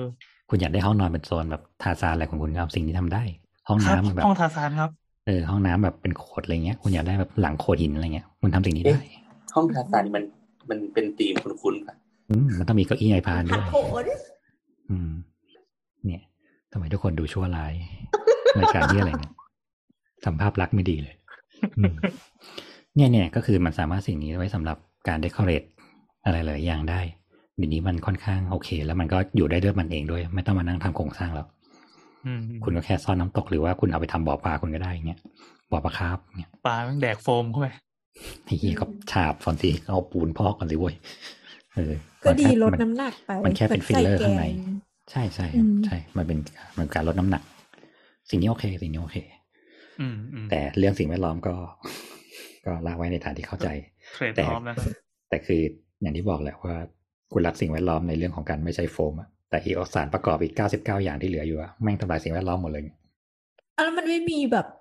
ไม่มีแบบวัสดุอื่นที่มันโอเคกับสิ่งแวดล้อมเลยหรอก ไม้นี่ไงดินก็อะไรย้อนกลับไปฟัง green architect ได้ครับ อีกหน่อยครับเราบจะไปสร้างบ้านด้วยเห็ดรากัน ซึ่งซึ่งอะที่เราคุยไปเมื่อเมื่อ EP ก่อนปิดปีอะครับว่าตอนนี้เขาเอาวัสดุนี้มาทำแบบใส่เครื่องพ่นพิษพ่น 3D ได้แล้วอะไรเงี้ย เราได้บ้านที่ทำมาจากแบบ mycelium กันได้แล้วเนี่ยอืมปีหน้าน่าจะทำได้ดีกว่านี้ เพราะมันเริ่มมีแบบสินค้าแฟชั่นหลาย ๆ อย่างก็ใช้ไมซิเลียมเรียบร้อยแล้วเป็นกระเป๋าหนังเห็ดลาอืม ซึ่งสีก็เฮี้ยหน่อยแหละ แต่ก็แบบเฮ้ยเพื่อสิ่งแวดล้อม อีกหน่อยเราก็จะอยู่แบบในบ้านเห็ดลาอะไรอย่างเงี้ยครับ ซึ่งคือสังนึกเคราะห์นึกภาพว่าถือกระเป๋าอวดกันเธอเธอกระเป๋าหนังอะไรอ๋อหนังเห็ดเออหนังเห็ดหนังเห็ดปั๊มลายคามเรียเออ ซึ่งซึ่งซึ่งซึ่งเราอาจจะต่อไปในอนาคตเราอาจจะย้อนกลับไปอยู่ในยุคแบบอวตารอะไรอย่างนี้ก็ได้ ซึ่งเราสังเคราะห์แบบข้างบนเรามีแบบหลังคาเป็นสไลด์ LG ที่สังเคราะห์แสงได้ไอ้สังเคราะห์แบบสร้างไฟฟ้าจากการสังเคราะห์แสงได้เงี้ยอ่า เออเป็นหลังคาสีเขียวอะไรเงี้ยอืมพ่นออกซิเพิ่มออกซิเจนในบ้านได้ด้วย เพราะว่ามันสังเคราะห์แสงแล้วก็คายคาร์บอนไดออกไซด์ออกคายให้ออกซิเจนกลับมาอะไรเงี้ยครับอ่าสิ่งนี้เนี่ยปีหน้าน่าจะมีสิ่งที่เห็นได้ชัดขึ้นคอนกรีตที่แบบเนี่ยคอนกรีตดักคาร์บอนไดออกไซด์อีกหน่อยเราจะสร้างแบบเราจะได้ขาย carbon footprint จากการสร้างบ้านกันแล้วอะเพราะเราใช้คอนกรีตที่แม่งดักจับคาร์บอนไดออกไซด์ได้อืมแต่เทรนด์การใช้ไม้และวัสดุที่แบบ ทดแทนได้ก็ก็มาอีกเหมือนกันอืมที่ควบคู่กัน ซึ่งที่จะพูดนะปัจจุบันคือตอนนี้เขาก็มีบ้านที่เขาขายระบบน็อกดาวน์ที่ทำจากไม้แบบญี่ปุ่นแล้วอะฮะนอกดาวน์ไม้ คือเราจำตัวไอโอลิมปิกโตเกียวได้ไหมที่เขาไปออกพวกพาวิเลียนอะไรทั้งหลายแหล่หรือแบบเป็นบ้านพักนักกีฬาแล้วใช้ไม้ที่แบบมาจากจังหวัดนั้นจังหวัดนี้แล้วคือมาถึงเสร็จเขาก็แบบเข้าริมเข้าริมตอกตอกต่อกันแล้วกลายเป็นบ้านหนึ่งหลังขึ้นมาเลยอะ แล้วก็ให้นักกีฬาอยู่แล้วพออยู่เสร็จปั๊บเนี่ยเขาก็ลื้อออกแล้วก็เอาไม้เนี่ยส่งกลับไปที่เดิมเพื่อเอาไปสร้างอย่างอื่น ที่เป็นประโยชน์แก่จังหวัดนั้นๆน่ะ ใช้เทคโนโลยีเดียวกัน คือไม้จะส่งมาจากญี่ปุ่นคือเหมือนแบบเหมือนอีเกียอีกแล้วครับ แต่เอามาเพื่อต่อกันแล้วเป็นบ้าน แล้วก็แค่ทำฐานรากทำแบบจอยเชื่อมอะไรพวกนี้เอง แล้วเราก็เอาดีเทลพวกนี้มาแล้วเราก็จะได้บ้านหนึ่งชั้นแบบมุงหลังคาอะไรเรียบร้อยด้วยโครงสร้างไม้ทั้งหมด ซึ่งไม้ทั้งหมดเขาการันตีว่ามันเป็นไม้ปลูกเพื่อการอุตสาหกรรม และก่อสร้างอืมโดยเฉพาะ และเป็นไม้นำเข้าอะไรเงี้ยครับอืมต้องบอกว่าจริง ๆ คุณภาพไม้อะเราไม่ใช่ว่าเอาไม้ของเขามาปลูกที่ของเราแล้วจะได้แบบคุณภาพเดียวของเขาพืชทุกประเภทมันมีสิ่งเขาเรียกว่าสภาพแวดล้อมในการอยู่ของมันเนี่ยไม้บ้านเราไปปลูกบ้านเขาก็จะไม่ดีเหมือนบ้านเราอะไรเงี้ยครับ เออ สิ่งนี้ตอนเนี้ยมันก็มีหลายบริษัทที่เขาเริ่มทำสิ่งเนี้ยก็คือเหมือนคุณคุณบอกเลยว่าคุณจะอยากได้โมดูลแบบไหนเนี่ยเราก็จะส่งอีเกียสิ่งนี้มาให้คุณเนี่ยพร้อมประกอบให้หน้างาน ก็อาจจะใช้เวลาแค่แบบหนึ่งเดือนอยู่ได้เลย เอาทุกอย่างเตรียมพร้อมหมดแล้วอืมเขาคิดระบบมาแล้ว เราแค่บอกว่าเราอยากได้ห้องน้ำอยู่ไหน อะไรอยู่ไหนแค่นั้นอยู่ไหนซึ่งสิ่งนี้ก็แล้วแล้วน่าอย่สงนนี้มันไม่มีปัญหาหรอมีเกี่ยวข้องกับน้ำอะอ่ามันไม่มีพี่ลาพี่ผมเคยบอกพี่แล้วไงว่าญี่ปุ่นเขาอยู่แบบเขาก็มีวิธี safety ของเขาอืมเขาหนาวไงเรามันร้อนชื้น แต่อย่างที่บอกแหละว่าพวกนี้มันเป็นเทคโนโลยีใหม่เราก็ไม่รู้หรอกว่าไม้เหล่านี้มันอยู่แล้วในระยะยาวจะเป็นอย่างไรบ้าง แต่เขาการันตีว่าเขาผ่านการอบอัด หนึ่งสองสองสามสี่พร้อมวัสดุเคลือบอะไรเงี้ยเขาก็มีคงมีโน้ตฮาวของเขาแหละ คนการันตีคือคนขาย คนการันตีคือคนขายครับอืมเหมือนทุกอย่างที่ผ่านมาเออซึ่งสิ่งนี้ก็โอเค สิ่งนี้เริ่มมาเริ่มมาเริ่มเห็นในหลาย ๆ ที่เริ่มเห็นผ่าน ผ่านอินฟลูผ่าน YouTube ผ่านอะไรพวกนี้ มีอ่าโฆษณาคนในเฟซขายบุ๊กเขาเริ่ก็มจ้างมีมาอีกทีหนึ่งก็มันไม่พูดเอออันนั้นก็อีกแบบหนึ่งแต่ว่ามันก็เป็นทางเลือก เรามีความรู้สึกว่าคนสมัยเนี้ยเริ่มอาจจะแบบไม่อยากอยู่อะไรอย่างนั้นแล้วอะอืมเออเราคนหนึ่งแหละที่ถ้าสร้างบ้านเราจะไม่สร้างบ้านใหญ่จะสร้างบ้านชั้นเดียวแล้วแบบหนึ่งห้องสตูดิโอใช่พอเงี้ยเออจะไม่เอาบ้านสองชั้นจะไม่เอาอะไรอย่างนี้หรอกฉันขี้เกียจมีเออแล้ววิธีแบบนี้ก็โอเค แล้วก็มันก็เป็นระบบที่รักโลกวัสดุทุกอย่างแทบจะแบบไม่ได้ทำอันตราย สิ่งแวดล้อมทุกอย่างถูกปลูกทดแทนแล้วอะไรเงี้ยก็น่าสนใจมันก็มาเทรนด์เดียวกับการใช้ไม้ไผ่อะไร ก็มีอายุของมันห้าปีสิบปียี่สิบปี แล้วก็ maintenance หนึ่งที ก็โอเคอยู่ก็โอเค ปีหน้าน่าไม่ใช่ปีหน้าปีเนี้ยน่าจะเห็นอะไรพวกเนี้ยมากขึ้นอีกเรื่อยๆ หรืออย่างเดี๋ยวนี้กระเบื้องก็จะไม่ใช้แบบ ที่เราเคยเห็นพวกแบบวิเนียร์หินไหมอยากกรุผนัง อยากกรุอะไรแต่แบบปกติเราต้องใช้แผ่นหินประมาณสักสองเซนมาติดอะไรเงี้ยครับที่ตัดอืมมาจากอิตาลีนั่นนี่อะไรเงี้ยหนักชิบหายเงี้ยเขาก็จะเริ่มมีวิเนียร์ว่าแผ่นนี้แค่ศูนย์จุดสามมิลศูนย์จุดห้ามิล แต่หน้าตาเหมือนหินหิวเหมือนหินเลยอะเหมือนหิวเหมือนหิวอะไรเรา เหมือนหินเลยพูดดีเออๆเขาว่าเหมืหิอนนหินจะพูดผิดเออดีนะไม่เป็นคำอื่นเออเหมือนหินเป๊ะอะไรเงี้ยครับ ครับ เออ แล้วกลายเป็นว่าหลังๆเขาก็ทำแบบเนี้ย แต่กลายว่าวัสดุที่เอามาติดอะมันคือดินอัด ดินเอาไปอัดเป็นกระเบื้องอ่าแล้วผสมกับผงหินนิดหน่อย แต่กลายเป็นว่าผิวข้างหน้าครับมันเหมือนเป๊ะเลยอย่างเงี้ยก็โอเค เราก็ไม่ต้องไประเบิดภูเขาเผากระท่อมกันแล้วเงี้ย อืมเราก็สั่งในระบบของการเป็นวินแล้วมันสามารถมันสามารถติดบนโครงไม้ได้เลยไงนึกออกไหมเพราะฉะนั้นหมายความว่าเราอยากหัวเตียงด้วยหินอ่อนลายอิตาลีอะไรเงี้ยเราก็ไม่ต้องสั่งทั้งแผ่นแล้วอะแล้วก็ไอ้แผ่นเนี้ยมาแปะบนโครงไม้ได้เลย หรือบนแผ่นโฟมเมื่อกี้ได้เลย อืมแล้วก็จะได้ผนังหินที่แบบดูจากข้างนอกแล้วเหมือนหิน แต่แบบ ไม่มีอะไรทำจากหินเลยสักอย่างเดียวอะไรเงี้ยครับ อืม เนี่ย นี่ก็เป็นอีกหนึ่งอย่างที่ก็เพิ่มเพิ่มศักยภาพในการออกแบบ แต่ก็ต้องแลกมาด้วยราคานิดหนึ่งอืมอืมซึ่งจะได้สก็ตอรี่ไม่เป็นไรหรอกอ่าได้สตอรี่ได้เรื่องการรักโลกได้แบบได้ใช้อะไรที่ไม่เหมือนคนอื่น ได้ค่าแบบเพิ่มจ้ะอืมเนี่ยครับ ฝากไว้ฝากไว้สำหรับคนทั่วไปก็ได้หรือแม้แต่สถาปนิกอะไรก็ได้ครับ เวลาไปเดินงานสถาปนิกหรืออะไรพวกเนี้ยมันก็จะแบบมีสิ่งเหล่านี้ให้เห็นมากขึ้นเรื่อยๆคุณก็ลองไปดูสนุกดีมันอาจจะมีอะไรให้คุณใช้แบบ ที่ดีกว่าปัญหาเดิมของคุณก็ได้อืมอืมเพราะว่าแผ่นอย่างที่บอกว่าการขนหินมันก็ต้องมีค่าผ่านทางค่าตรงนั่นนี่ แล้วบริษัทที่แบบมันขายหินเป็นแผ่นใหญ่ๆอะบ้านเราก็มีไม่กี่เจ้านำเข้าก็มีไม่กี่เจ้า แล้วก็แบบราคาค่อนข้างโหดพอสมควรอืมคุณเซฟเหล่านี้ได้โดยการใช้วัสดุทดแทนนะครับอืมอืมอืมอืมก็ไปไปไหมมีอะไรอย่างอื่นถามอีกไหมล่ะ นี่พี่เป็นคนเขียนมายังไม่ครบเลยนะเอาเลยพวกวัสดุหล่อสำเร็จที่เอามาทำเคาน์เตอร์และคันทับหลัง เอออ๋อเออ ก็ใช่ คือพวกเนี้ยมันก็จะมี ตอนนี้มันก็จะมีสองแบบ มีที่มันเป็นปูนสำเร็จ อย่างที่มีขายทั่วไปอย่างของ SCG มีขายของตรานกอินทรีตาอะไรเงี้ยมีขาย คือเขาก็จะหล่อเป็นแผ่นปูนมาเลยเหมือนแคนคานสำเร็จอะเราก็สามารถเอาไซส์พวกเนี้ยมา ออกแบบได้ว่าเราจะทำเคาน์เตอร์เราแบบไหน ปกติเคาน์เตอร์ห้องน้ำอะไรเงี้ยครับ เราต้องทำตั้งแต่ช่วงโครงสร้างแล้วแล้วก็ก่ออิฐขึ้นมาเอาเข้าแบบเทปูนอะไรเงี้ยครับ ซึ่งก็ตามมีตามเกิดช่างอะ ได้ช่างดีช่างเก่งก็ดีไป บางช่างแม่งไม่ใส่เหล็กด้วยซ้ำอะไรเงี้ย ก็ลุ้นกันไปอืม แต่อันนี้เขาคือการันตีว่าแผ่นนี้อาจจะน้ำหนักได้เท่านี้เท่านี้ หรือว่าให้เจาะมาเลยว่าคุณจะเอาอ่างไซส์ไหน เขาก็จะเจาะมาให้จากโรงงาน แล้วก็มาติดหน้างานก็คือตั้ง แล้วก็ยึดเข้าผนังอะไรเลยเงี้ยครับ เขาก็จะมีวิยืดธีขยือดงยังเขาไงอะใส่หนวดกุ้งเหรอคะ อืมใส่เนื้อกุ้งเสียบเข้าไปเลย หรือว่าเขาอาจจะใช้วิธีตั้งขาสองข้างแล้วเอาแผ่นวางข้างบนให้ไงอืมเออก็อยู่ที่เราดีไซน์หรือว่าอยู่เป็นแผ่นหลังแล้วก็แผ่เฮ้นยมันข้าก็งหเป็น้านทับชิ้นเลยอะดิใช่มันเป็นแผ่นชิ้นแล้วก็มันจะมีไซส์ได้ว่าเราอยากเอาไซส์เท่าไหร่ ทีนี้ทีนี้ความแข็งแรงคือมันต้องบวกกับมันคือการตั้งติดติดผนังด้วยปะถ้าเป็นเหมือนเขาอ่างล้างหน้าเคาน์เตอร์อ่า ปกติพวกเนี้ยก็คือมันมีสองอย่างคือหนึ่งก็คือเตรียมโครงสร้างเพื่อสำหรับเชื่อมยึดของมันไว้กับสองคือเราก็ตั้งเราก็ต้องเหมือนเอาเหมือนเอาเก้าอี้มาตั้งอะปักอืมแล้วเราก็แค่กุเชื่อมติดเข้าไปเฉยๆทีนี้ก็อยู่ด้วยน้ำหนักของตัวมันเองอืมอืมซึ่งมันสามารถการันตีน้ำหนักได้ว่ารับเท่าไหร่เท่าไหร่อะไรเงี้ยครับแล้วเขาก็จะมีชิ้นแบบชิ้นเล็กชิ้นน้อยชิ้น ให้เราสั่งได้อะไรเงี้ยเออ ซึ่งอีโฟมเมื่อกี้ก็มีเหมือนกัน คุณสามารถใช้โฟมมาทำสิ่งเหล่านี้ได้ เหมือนกัน ซึ่งการันตีว่าเดี๋ยน้ำหนักสนใจได้โฟมมากเลยเออซึ่งซึ่งสามารถการันตีได้น้ำหนักเท่านั้นเท่านี้อย่างเงี้ยแต่ต้องบอกก่อนว่าไอ้นี้แม่งไม่ได้เงินจากใครทั้งสิ้นนะครับ เนี่ยเดี๋ยวโดน diss แต่ไปจ้างได้ แต่จ้างได้ค่ะแต่จ้างได้ทุยเออก็แค่ว่ามันมันอาจจะเพิ่มทางเลือกในการทำหลาย ๆ อย่าง ซึ่งหลายคนอยาก renovate ห้องน้ำแต่แบบการ renovate ห้องน้ำแม่งเหนื่อย คุณไม่สามารถขยับอะไรได้มาก หรือแบบห้องน้ำเดิมแม่งต่ำมากอะไรเงี้ยครับ คุณสามารถเอาโฟมเอาอะไรพวกเนี้ยไปยัดก็ได้ เปลี่ยน layer แล้วคุณก็เอาท่อยัดไว้ในโฟมก็ได้ นึกออกใช่ไหมอืมการทำเคาน์เตอร์เล็กเคาน์เตอร์ยาวอะไรเงี้ยครับ คุณก็ทำอย่างนี้ได้ โดยที่คุณไม่เพิ่ม load เพราะอย่างที่บอกการเพิ่ม load มันอันตราย โดยเฉพาะพวกทาวน์เฮาส์เก่า บ้านเยาวราชอะไรเงี้ยแบบอยู่มาตั้งแต่แบบรุ่นไหนก็ไม่รู้ว่าข้างล่างแม่งยังเป็นตกไม้หรือเป็นตอไม้หรือเปล่ายังไม่รู้อะไรเงี้ยอืมอืมถนนสูงกว่าอะไรเงี้สิ่ยงนี้ดีมากเลย เออ ซึ่งตึกตึกแถวเก่าๆบางที่ข้างล่างแม่งเป็นฐานแพรสูงนะครับ ก็เอาไม้อัดไว้ข้างล่างนะเออเอาปูนเอาอะไรไป ก่อก่อไว้ถล่มนะครับอืมอือืมมมันมันมีมันเพิ่มทางเลือกได้เยอะเลยค่อนข้างสนใจค่อนข้างสนใจเทคโนโลยีนี้เหมือนเป็นสิ่งเป็นสิ่งที่คนรอมานานแล้ว อะไรเอ่ยแข็งแรงและเบา อืมนี่โค้งไง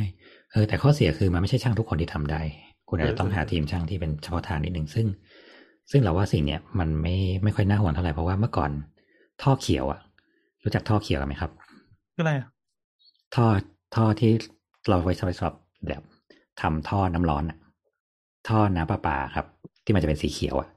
อืมที่สิ่งเหล่านี้เราไม่ต้องใช้ข้อต่อ เพราะว่าเราสามารถเอาซ้ายและขวามาแล้วเราก็เอาเครื่องความร้อนนาบแล้วมันก็จะละลายเป็นชิ้นเดียวกันได้ เพราะฉะนั้นท่อนี้จะไม่รั่วเพราะมันถูกละลายเป็นชิ้นเดียวกันหมดแล้ว อืมเมื่อก่อนตอนที่ทำงานใหม่ๆอะสิ่งนี้คือแบบยูนิคมากช่างหนึ่งคนแบบโอ้คิวยาว เพราะว่าช่างอื่นทำไม่เป็น ปัจจุบันทุกคนแม่งเอาท่อเขียวเดินแบบ เดินเป็นท่อน้ำน้ำธรรมดากันแล้วด้วยซ้ำไปเนี่ยอืม เราว่าเทคโนโลยีเนี้ยเดี๋ยวอีกสักปีเนี้ยปีหนึ่งอะมันก็คงแพร่หลายแบบทั่วไป เออ แต่ก็ต้องเหมือนเดิมอะครับ ก็ต้องดูดีๆเพราะอะไรที่มันเริ่มแบบแมสเยอะๆอะเดี๋ยวก็แบบบ้านทรงนอร์ดิกที่ทำด้วยโฟมใหม่ล่าสุดอ่าเราโคตรนวัตกรรมอะไรเงี้ยเออซึ่งแบบจะบอกว่าตอนตอน search จะดูเคสว่าในไทยมันมีพีแฟบเยอะไหมปรากฏว่าเจอแบบบ้านนอร์ดิกเยอะมากเลยเว้ย อืมโอ้ยทำง่ายห่อด้วยเหล็กด้วย เอาเมทัลชีตมาอย่างเงี้ยซึ่งเป็นเมทัลชีตที่แบบผนังบาง เออเออพอพูดเรื่องนี้ขึ้นมา เออ ถ้าใครทำบ้านนอร์ดิกแล้วเขาบอกว่าเออห่อด้วยเมทัลชีตครับนั่นนี่ครับ ดูความหนาด้วยนะรู้ไหมเนี่ยเมทัลความชีหตนาคเมวามทัหลนาชีตอะเหรออืมครับ รู้รู้ใช่ไหมอะไม่ทำหลัรู้ทำหลังคาต้องหนาเท่าไหร่ครับเอาไม่ละรู้ข้อสอบมาคุณสถาปนิกมีใบอนุญาตครับทำหลังคาต้องความหนาเท่าไหร่ครับเมทัลชีตโป๊ตแกล้งตายแล้วอะ คุณฮะว่าไงนะแล้วชีสอ๋อมันมีหลายความหนาแน่ก็นี่ไงเปิดทำหลังคาไม่ได้ทำหลังคาน้อยสุดอะควรใช้เท่าไหร่อ้าวอ้าวอ้าวอะอย่าพิมพ์อย่าอย่าขี้โกงเลยการเสิร์ช Google ตอนนี้ดิเฮ้ยได้ยินเสียงกระแจ๊กศูนย์จุดสามหรือเปล่าอ่าศูนย์จุดสามบินขึ้นไปนะครับศูนย์จุดสามศูนย์จุดสี่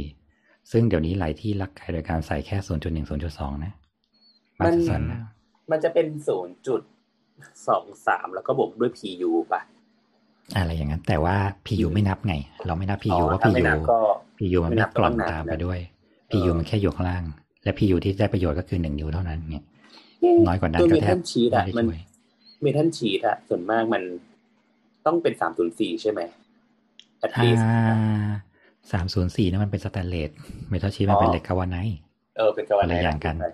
เออเออ มันมีเหล็กชุบสีไงชุบสีทำระบบกาวาไนท์เคลือบความหนารวมแล้วไม่ต่ำกว่า 0.3 ไมครอน 0.3มิลลิเมตรอะไรเงี้ยเออซึ่งเออถ้าคุณสร้างบ้านอะ คุณดูหลังคาแล้วบอกว่าในหลังคาเมทัลชีตอะไรเงี้ย ดูความหนาด้วยไม่ใช่เขียนแค่ว่าหลังคาเมทัลชีตจบเออเขาใส่ 0.1 ให้คุณได้นะ เขาไม่ผิดด้วย เพราะเขาไม่ได้บอกคุณว่าเขาจะใส่เท่าไหร่ทีนี้อย่างล่าสุดอะเพิ่งไปเจอ เพิ่งไปเดินเดินที่ที่ร้านวัสดุมา เฮ้ยมันมีเมทัลชีตรุ่นใหม่ที่มันพ่นพ่นพ่นไอ้เนี้ย พ่นเซรามิกอะไม่พ่นเซรามิกเคลือบบน ให้มันแบบได้อารมณ์แบบหลังคากระเบื้องอะแต่มันมามันบาง คือเพื่อ feeling หรือว่าเพื่อกันความร้อนเป็นฉนวนอะไรอย่างนี้เออสองสองอย่างครับเขาเขาเคลมว่ากันลดเสียงแล้วก็กันความร้อน แต่แผ่นมันบางนะไม่มี PU อยู่ข้างล่าง คือมันใช้ความแบบเดียวกับที่ว่าเป็นสีทาบ้านผสมแบบคริสตัลนาโนพวกนี้ไงอ่าอ่าใช่ใช่อ่าเป็นใช่สีผสมแบบเพื่อกันความร้อนอะไรเงี้ยแต่ถามว่าก็ คิดว่ากันไม่ได้มากอะแต่แต่เขาก็บอกว่าการันตีเรื่องเสียงกับเรื่องเรื่องความร้อนนะคะ เนี่ย เราเราคุยกับเซลล์อะนะแต่เราก็ยังไม่ยังไม่ได้ลองไงคือต้องแพบอกงอยู่ว่านะตกตารางเมตรละห้าร้อยเนี่ยกันเนี้ยมึงต้องถามว่ามึงพ่นกันหนาขนาดไหนแล้วมึงถึงจะกันเสียงได้ ใช่ไงเออมันไม่ใช่แบบเคลือบหน้าเป็นโพลียูรีเทนแล้วแบบทุกอย่างมันจะ soft ลงได้ขนาดนั้น แต่ถามว่ามันอาจจะเพิ่มได้ในที่ว่ามันเพิ่มความหนาของแผ่นได้ไงเอออแต่ในระยะยาวต้องอยู่ที่ว่าหนึ่งคือ มันมีความสามารถในการยึดเกาะกับแผ่นเมทัลชีตที่เคลือบผิวมาแล้วจริง ๆ อีกรอบหนึ่งได้ใช่ไหม ใช่ใช่อันเนี้ยไม่ใช่ว่าเหอนสามปีเรเพิ่งห้าไปปีเห็นไงเออสามปีถูกห้าปีแล้วก็ลอกอะไรเงี้ยครับ อืมซึ่งแล้วก็เดี๋ยวขอเพิ่มเมทัลชีตอีกนิดนึงหมายถึงว่าเวลาเวลาคนเลือกเมทัลชีตอะมันจะมีเขาเรียกว่าเมทัลชีตนอกเนาะกับเมทัลชีตยี่ห้อยี่ห้อบีอะไรเงี้ยเออเข้าใจว่าแบบ ยี่ห้อนอกอะพอใช้ไปสักปีสองปีอะสีมันจะเริ่มกระดำกระด่างไม่เท่ากันปะอันนี้อันนี้มีคนเคลมอย่างนั้นนะ แต่เรายังไม่ยังไม่ได้ไปดูอะแต่ว่าถ้าเป็นยี่ห้อบีอะสีมันจะค่อนข้างเกลี่ยเฉลี่ยพอๆกันอะไรเงี้ยแล้วก็แบบอยู่ได้นานกว่าอะไรเงี้ยไม่เข้าใจอันนี้สองชนิดไม่รู้ที่ว่าต้องถามมา ไม่เข้าใจสองชนิดที่ว่ามาเขาว่ายี่ห้อนอกหมายถึงยี่ห้อนำเข้า ยี่ห้อนอกเช่นแบบ มาจากเกาหลีหรือจีนอะไรเงี้ยเฮ้ยอะแล้วอย่างยี่ห้อยี่ห้อที่เมื่อกี้ยี่ห้อบีดีเออยี่ห้ออะไรครับบีบีคืออะไรอะ ยี่ห้อ BS ไงคืออะไรวะ ยี่ห้อชื่อดังบุญถาวรอะไรก็อย่าวะไปจี้มันมากดิยี่ห้อไม่ใช่สีคือน้ำเงินน่ะยี่ห้อสีน้ำเงินอ๋อเวลาเอออ๋อโอเคไม่โอเคไหมอยู่ๆก็พูดยี่ห้อคือเราบีบีเราอะไรก็วะเชียร์ไม่ได้นะ แต่ว่าครับครับคเรารับเราถามช่างหลังคาอะไรเงี้ยถามพวกแบบซัพพลายเออร์อะไรเงี้ยเขาก็บอกว่ามันจะมีเอฟเฟกต์ประมาณนี้อะไรเงี้ยสำหรับคนที่เอาเอา metal sheet ไปโชว์แบบโชว์นิดนึงอะไรเงี้ย ต้องถามว่าคุณใช้เกรดเกาหลีใช้ตรงไหนเกรดจีนกันจริง ๆ เหรอ ก็ไม่รู้ว่าแบบเฮ้ยเวลาเกรไปดร้านเขาบอกว่ามีเกรดเกาหลีเกรดจีนและเกรดจีนน่ะมันคือ the lowest เลยนะ นี่คืออมสิ่งที่ผู้รับเหมาจะเอาไว้ใช้เพื่อตัดราคาเลยนะ มันมีแบบเยอรมันมีนั่นนี่ตัวยี่ห้อบีที่ว่ามา เออ อันเนี้ยเขาค่อนข้างการันตีเพราะว่ามันทำในไทย มันดีแหละ แต่ราคาค่อนข้างแพง แล้วยิ่งถ้าเขาขายพร้อมกับระบบโครงสร้างหลังคาเขาอะเออเขาการันตีไง เหมือนแต่แพงกว่าถ้าประมาณสักยี่สิบเปอร์เซ็นต์บางอ่าแต่ถ้าสมมติว่าใช้ของเขาอย่างเดียวไม่ไม่ใช้โครงสร้างข้างล่างเขา การรับประกันก็จะต่างกัน อืม ถามว่าดีไหมดี แต่ถามว่ายี่ห้อนอกที่ว่าเนี่ย ไม่เอาจีน ยี่ห้อมังกรยี่ห้ออะไรเงี้ยข้ามมันใช้งานที่แบบ temporary ได้แต่ถ้าในระยะยาวข้าม มันมียี่ห้อที่ดีกว่านั้น เยอะพอสมควร เออเกลียดซึ่ว่างพี่ไม่รับนักท่องเที่ยวจีนใช่ไหมเนี่ยเวลาการท่องเที่ยวจีนนี่อะไรหรอ คือยี่ห้อจีนดีๆก็มีไง แต่ที่เขาเอาเข้า เพราะว่าเขาต้องเอาเข้าในการที่แบบมันเป็น mass ไงเหมือนกระเบื้องกระเบื้องกรานิโตจีนอย่างเงี้ยตารางเมตรละเก้าสิบเก้าบาทเนี่ยที่ที่เวลาปูไปแล้วแป๊บนึงเนี่ยแบบจากมุมด้านหนึ่งถึงมุมอีกด้านหนึ่งห่างครับเออเริ่มประมาณสองมิลอะไรเงี้ยอืมมันบิดอะไรเงี้ยครับ คือคือไม่ได้บอกว่าของเขาไม่ดี แต่ของเขาก็มีเกรด เหมือนของบ้านเราก็มีเกรดยี่ห้อไทยก็มีเกรด เพราะฉะนั้นสิ่งเหล่านี้เลือกของที่แบบ มีการันตีแล้วกันครับ เนี่ย ดีที่สุดอย่าดูที่ราคา เพราะมันสามารถ vary ได้ตั้งแต่หลักร้อยอยู่เหมือนกัน แต่นั่นแหละ ยี่ห้อที่เป็น ก็ต้องดูใบรับประกันนั่นแหละครับ แต่ยี่ห้อที่มันดีเยอะมีมีเยอะมีเยอะ มีเยอะอยู่เหมือนยี่ห้อพวก composite เหมือนกันอลูมิเนียม composite ที่ติดหน้าอาคารนะครับ พวกที่แบบตกแต่งอาคารน่ะ มันก็มีจากประเทศเพื่อนบ้านก็มีประเทศแผ่นดินใหญ่ก็มีซิ่งแบบสามปีก็แบบสีเพี้ยนแล้วอะ่ะ เออจากสีเขียวเป็นสีฟ้าอะไรเงี้ยก็มีหรือที่เข้าแบบการันตีก็แบบเป็นนาโนอยู่ได้เป็นสิบปีก็มี ก็ต้องแลกกันเหมือนกัน กับสามคือหลังคาพวกเมทัลชีทพวกนี้มันมีระบบอยู่ ระบบที่ไว้ทำผนังกับไว้ทำหลังคาก็จะต่างกัน มีระบบที่ไว้ซ้อนแล้วก็ยิงเลย ก็มีเป็นคลิปล็อกหนีบก็มีความกว้างเจ็ดเซนสิบเซนยี่สิบเซนมีล่องตัวยูล่องดับเบิลยูมีอะไรเงี้ยเลือกครับ อืมสิ่งเหล่านี้ต้องเลือกเลือกได้หมด ราคาวัสดุเดียวกันแต่ราคาไม่เท่ากัน และ detail ไม่เท่ากัน ซึ่งความนอร์ดิกบางอันคือแบบเขาเท่เพราะเขาใช้ detail อีกอย่างหนึ่งแต่ผู้รับเหมาเอา detail อีกอย่างหนึ่งให้มึงเนี่ย อืม ก็อยากคาดหวังความจะได้เหมือนกันนะครับ อืม นั่นแหละ อ่า แต่ถ้าเป็นผนังก็ 0.2มิลขึ้นไปได้นะครับ แต่ถ้าหลังคาขอเลยว่า 0.3 4 5 ขึ้นไป 3 คือแย่สุดๆแล้ว เพราะว่าสิ่งเหล่านี้ ในปัจจุบันคือฝนฝนอะไรพวกเนี้ยมันก็มีความเป็นกรดในตัวอยู่แล้วอะมันมีหลายที่ที่หลังคา metal sheet เริ่มทะลุก็มีอืมมันก็เหมือนรางน้ำอะรางน้ำก็คือเหล็กชุบ galvanized เหมือนกันสังกะสีก็คือเหล็ก galvanized เหมือนกัน เราเคยเห็นสังกะสีทะลุมาแล้วนี่ สังกะสีคือเคลือบบางบางๆอะเหล็ก metal sheet ก็คือแบบเดียวกันนั่นแหละ แต่เขาเคลือบหนาหน่อยแค่นั้นเองนั่นแหละครับได้วัสดุต่อไปครับ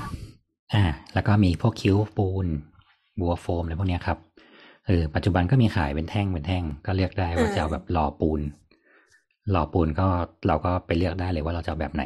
ก่อผนังอะไรเสร็จปั๊บแล้วก็เลือกเลยว่าจะมาติดตรงไหนเขาก็จะแบบตัดเป็นท่อนมา เอามาติดยึดสกรูเสร็จปั๊บก็เอาน้ำปูนกรอกเข้าไปเสร็จ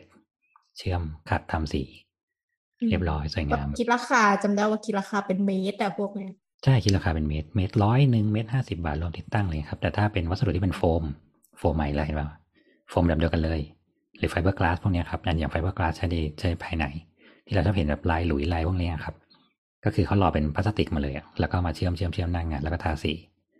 อืมเออถ้าเราไปเคาะมันก็จะป้องป้องป้องป้องเนี่ย แต่เราดูเหมือนแบบโอ้ยโค้งปูนสวยงามแบบช่างแม่งเก่งว่ะเงี้ยเปล่าไฟเบอร์กลาสเงี้ยเปล่าเป็นโฟมอะไรเงี้ย โฟมก็จะใช้ภายนอกได้ภายในได้ ก็มันแล้วแต่ยี่ห้อ แล้วก็แล้วแต่ว่าเขามีโปรไฟล์แบบไหน แล้วก็เลือกเอา การตกแต่งสถาปนิกก็ไปดูเอาครับว่าเขามีแคตตาล็อกแบบไหนอืม เราไม่ต้องมานั่งให้ช่างปั้นปูนก็ได้สมัยนี้ตัวอย่าง convenient ครับ แม้แต่เสาโรมันก็เถอะเขาก็ขายเออนะเพราะเพสี่ราะอย่างชิ้นนั้นถ้าถ้าเราจะทำบ้านอินซีย์บ้านหลุยนี่ก็คงไม่แพงเท่าเดิมแล้วปะก็แค่ดีเลือกขายเราเยอะเลือกได้ว่าก็เนี่ยคุณอยากเอาเสาโรมันที่สัมผัสแล้วเป็นปูนเวลาคนก็ไปซื้อที่เขาหล่อเป็นปูนเป็นแผ่นมา ก็คือไอ้เสาเหลี่ยมๆนั่นน่ะเขาก็จะเอาแบบเหมือนเปลือกแตงโมสีด้านนะครับ มาหุ้ม แล้วก็เชื่อมตรงกลาง อืมแค่นั้นเองแล้วก็เกาะเกาะปูนบ้างไม่เกาะปูนบ้างแล้วแต่ที่ แต่ส่วนใหญ่จะต้องเกาะปูนด้วย แต่บางคนก็เกาะปูนมาแล้วมันก็จะหนักเปล่าอืมก็ต้องดูที่โหลดที่คำนวณไว้รองรับ อืม กับบางที่ก็เป็นโฟมเลยเป็นไอ้นี่เลย คือถ้าไม่ขับรถชนจริง ๆ ก็ไม่พังอยู่แล้ว อืม อย่าขับรถชนพอ ก่อฐานก็ได้ ก่อฐานข้างล่างเป็นปูนก็ได้ แล้วข้างบนเป็นโฟมเป็นอะไรเงี้ยครับคิวบนลายก่อก้อนลายอะไรทั้งหลายแหละสั่งได้เดี๋ยวนี้ ไม่ยาก หินสิงโตอังกฤษอะไรเงี้ยครับ มีมีคนทำพระพิคเนตเป็นโฟมอะไรเงี้ยมีมีหมดได้ได้เราจะอยากเอาพระพิฆเนศไปตั้งในบ้านแบบไหนครับ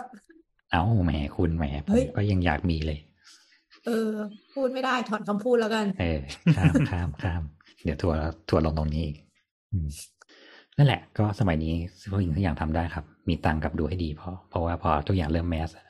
เราก็มีเกรดวาไรตี้มาให้เราเลือก เราไม่รู้ว่าเราจะเจอสิ่งไหนแค่นั้นเอง ทุกวันนี้ทำงานก็ยังต้องลุ้นเหมือนกันนะช่างที่ได้มาจะเป็นช่างแบบ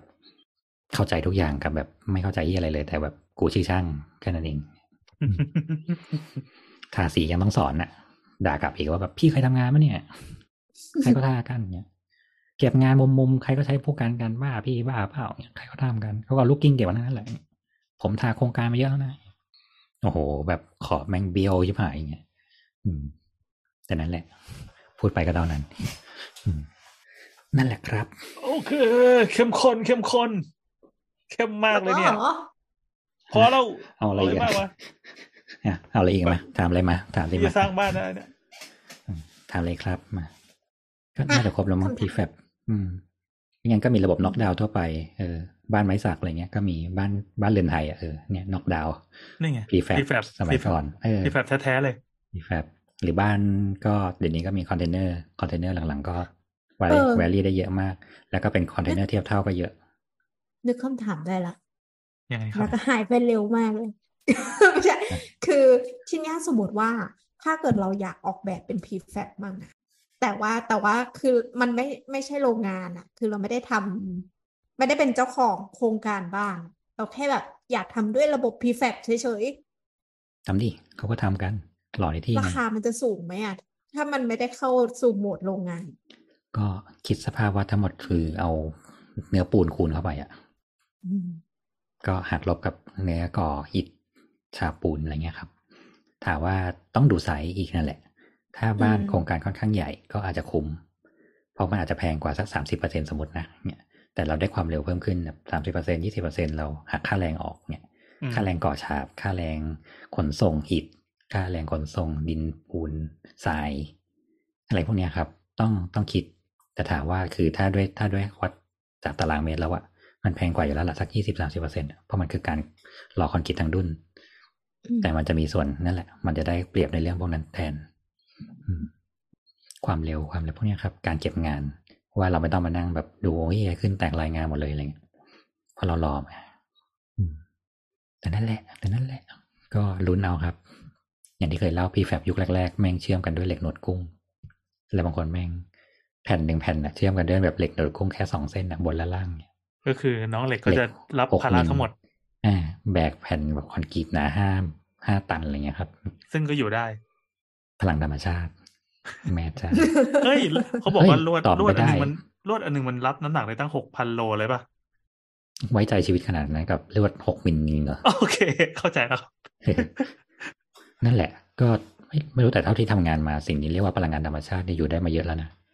เช่นแบบเปิดฝ้าไปคือแบบเหล็กระเบิดหมดแล้วอาคารอะแต่ข้างบนก็อยู่ได้ยังไม่ถล่มลงมา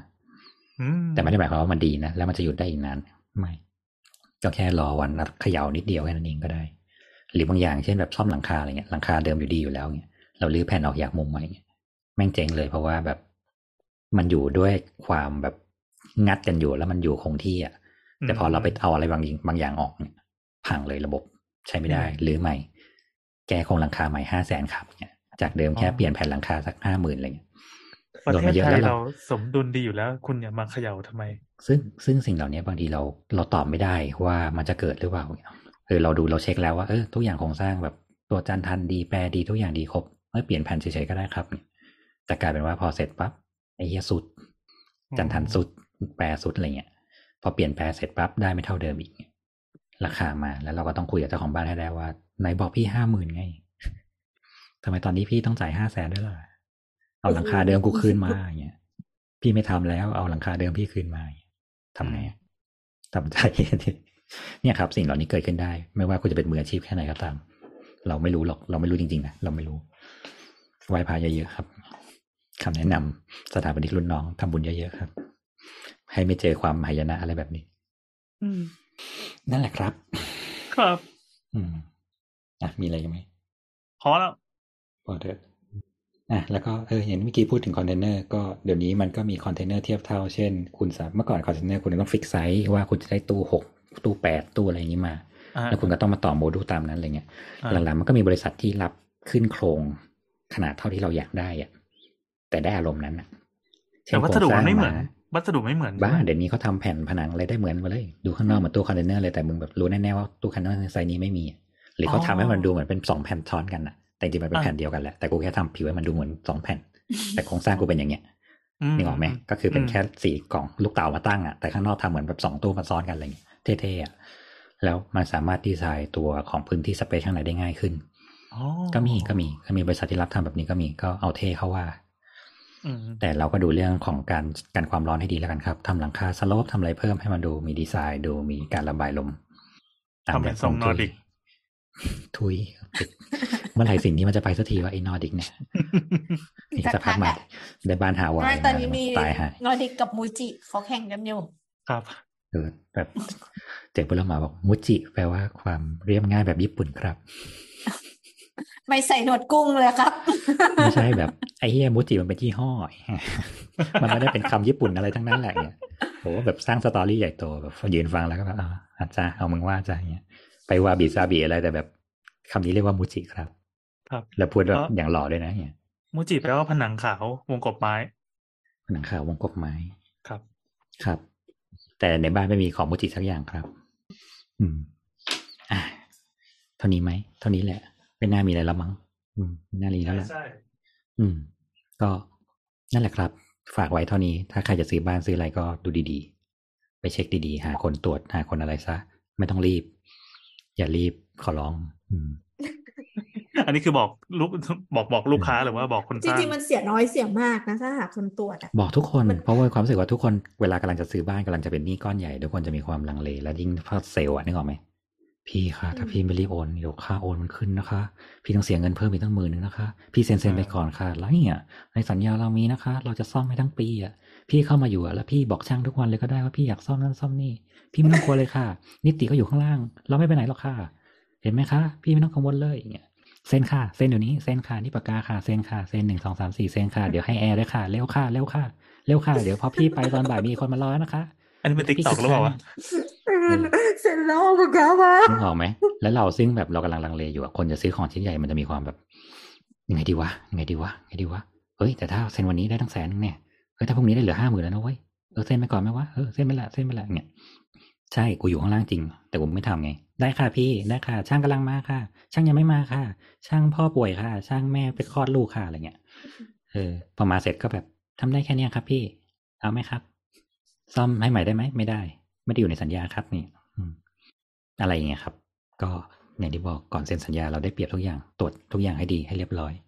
ถ้าจะตกแต่งอะไรก็วางแผนดีๆทำให้เรียบร้อยไม่งั้นดีจะที่โกรสุธดแปดไม่งั้นจะ จะเป็นอย่างเมื่อกี้ที่ผ่านมา เนี่ยคิดว่าวันๆเจออะไรบ้างล่ะโลกถึงโหดร้ายเนี่ย เจอแต่อะไรอย่างนี้ไงอันนี้ไม่ได้ไม่แล้วไม่ได้คือเจอเองนะเป็นคนไปทำเขามันมันก็มีทั้งสองอย่างนะเออไม่แต่อย่างที่บอกแหละว่า เฮ้ยเห็นมาเยอะอะคือเห็นเห็นลูกค้าหลายคนที่แบบเงินนี้เขาเก็บมาทั้งชีวิตอะแล้วเขามาเจอกับอะไรแบบเนี้ยเราก็สงสารนะเราก็แบบอยากช่วยแต่เราก็ไม่รู้จะช่วยยังไง มันมันเกินมันเกินการการทำใหม่ได้แล้วอะมันเกินการเยียวยามันได้แค่แบบรูปหน้าปลาจมูกให้ผ่านไปได้แล้วก็แบบพี่เก็บเงินใหม่นะแล้วพี่ไปอยู่ที่ใหม่เถอะ หรือพี่ไปเอาอันนี้ขายหลอกคนอื่นก็ได้พี่แต่งดีๆแล้วแบบขายเลยผมยังไปซื้อที่อื่น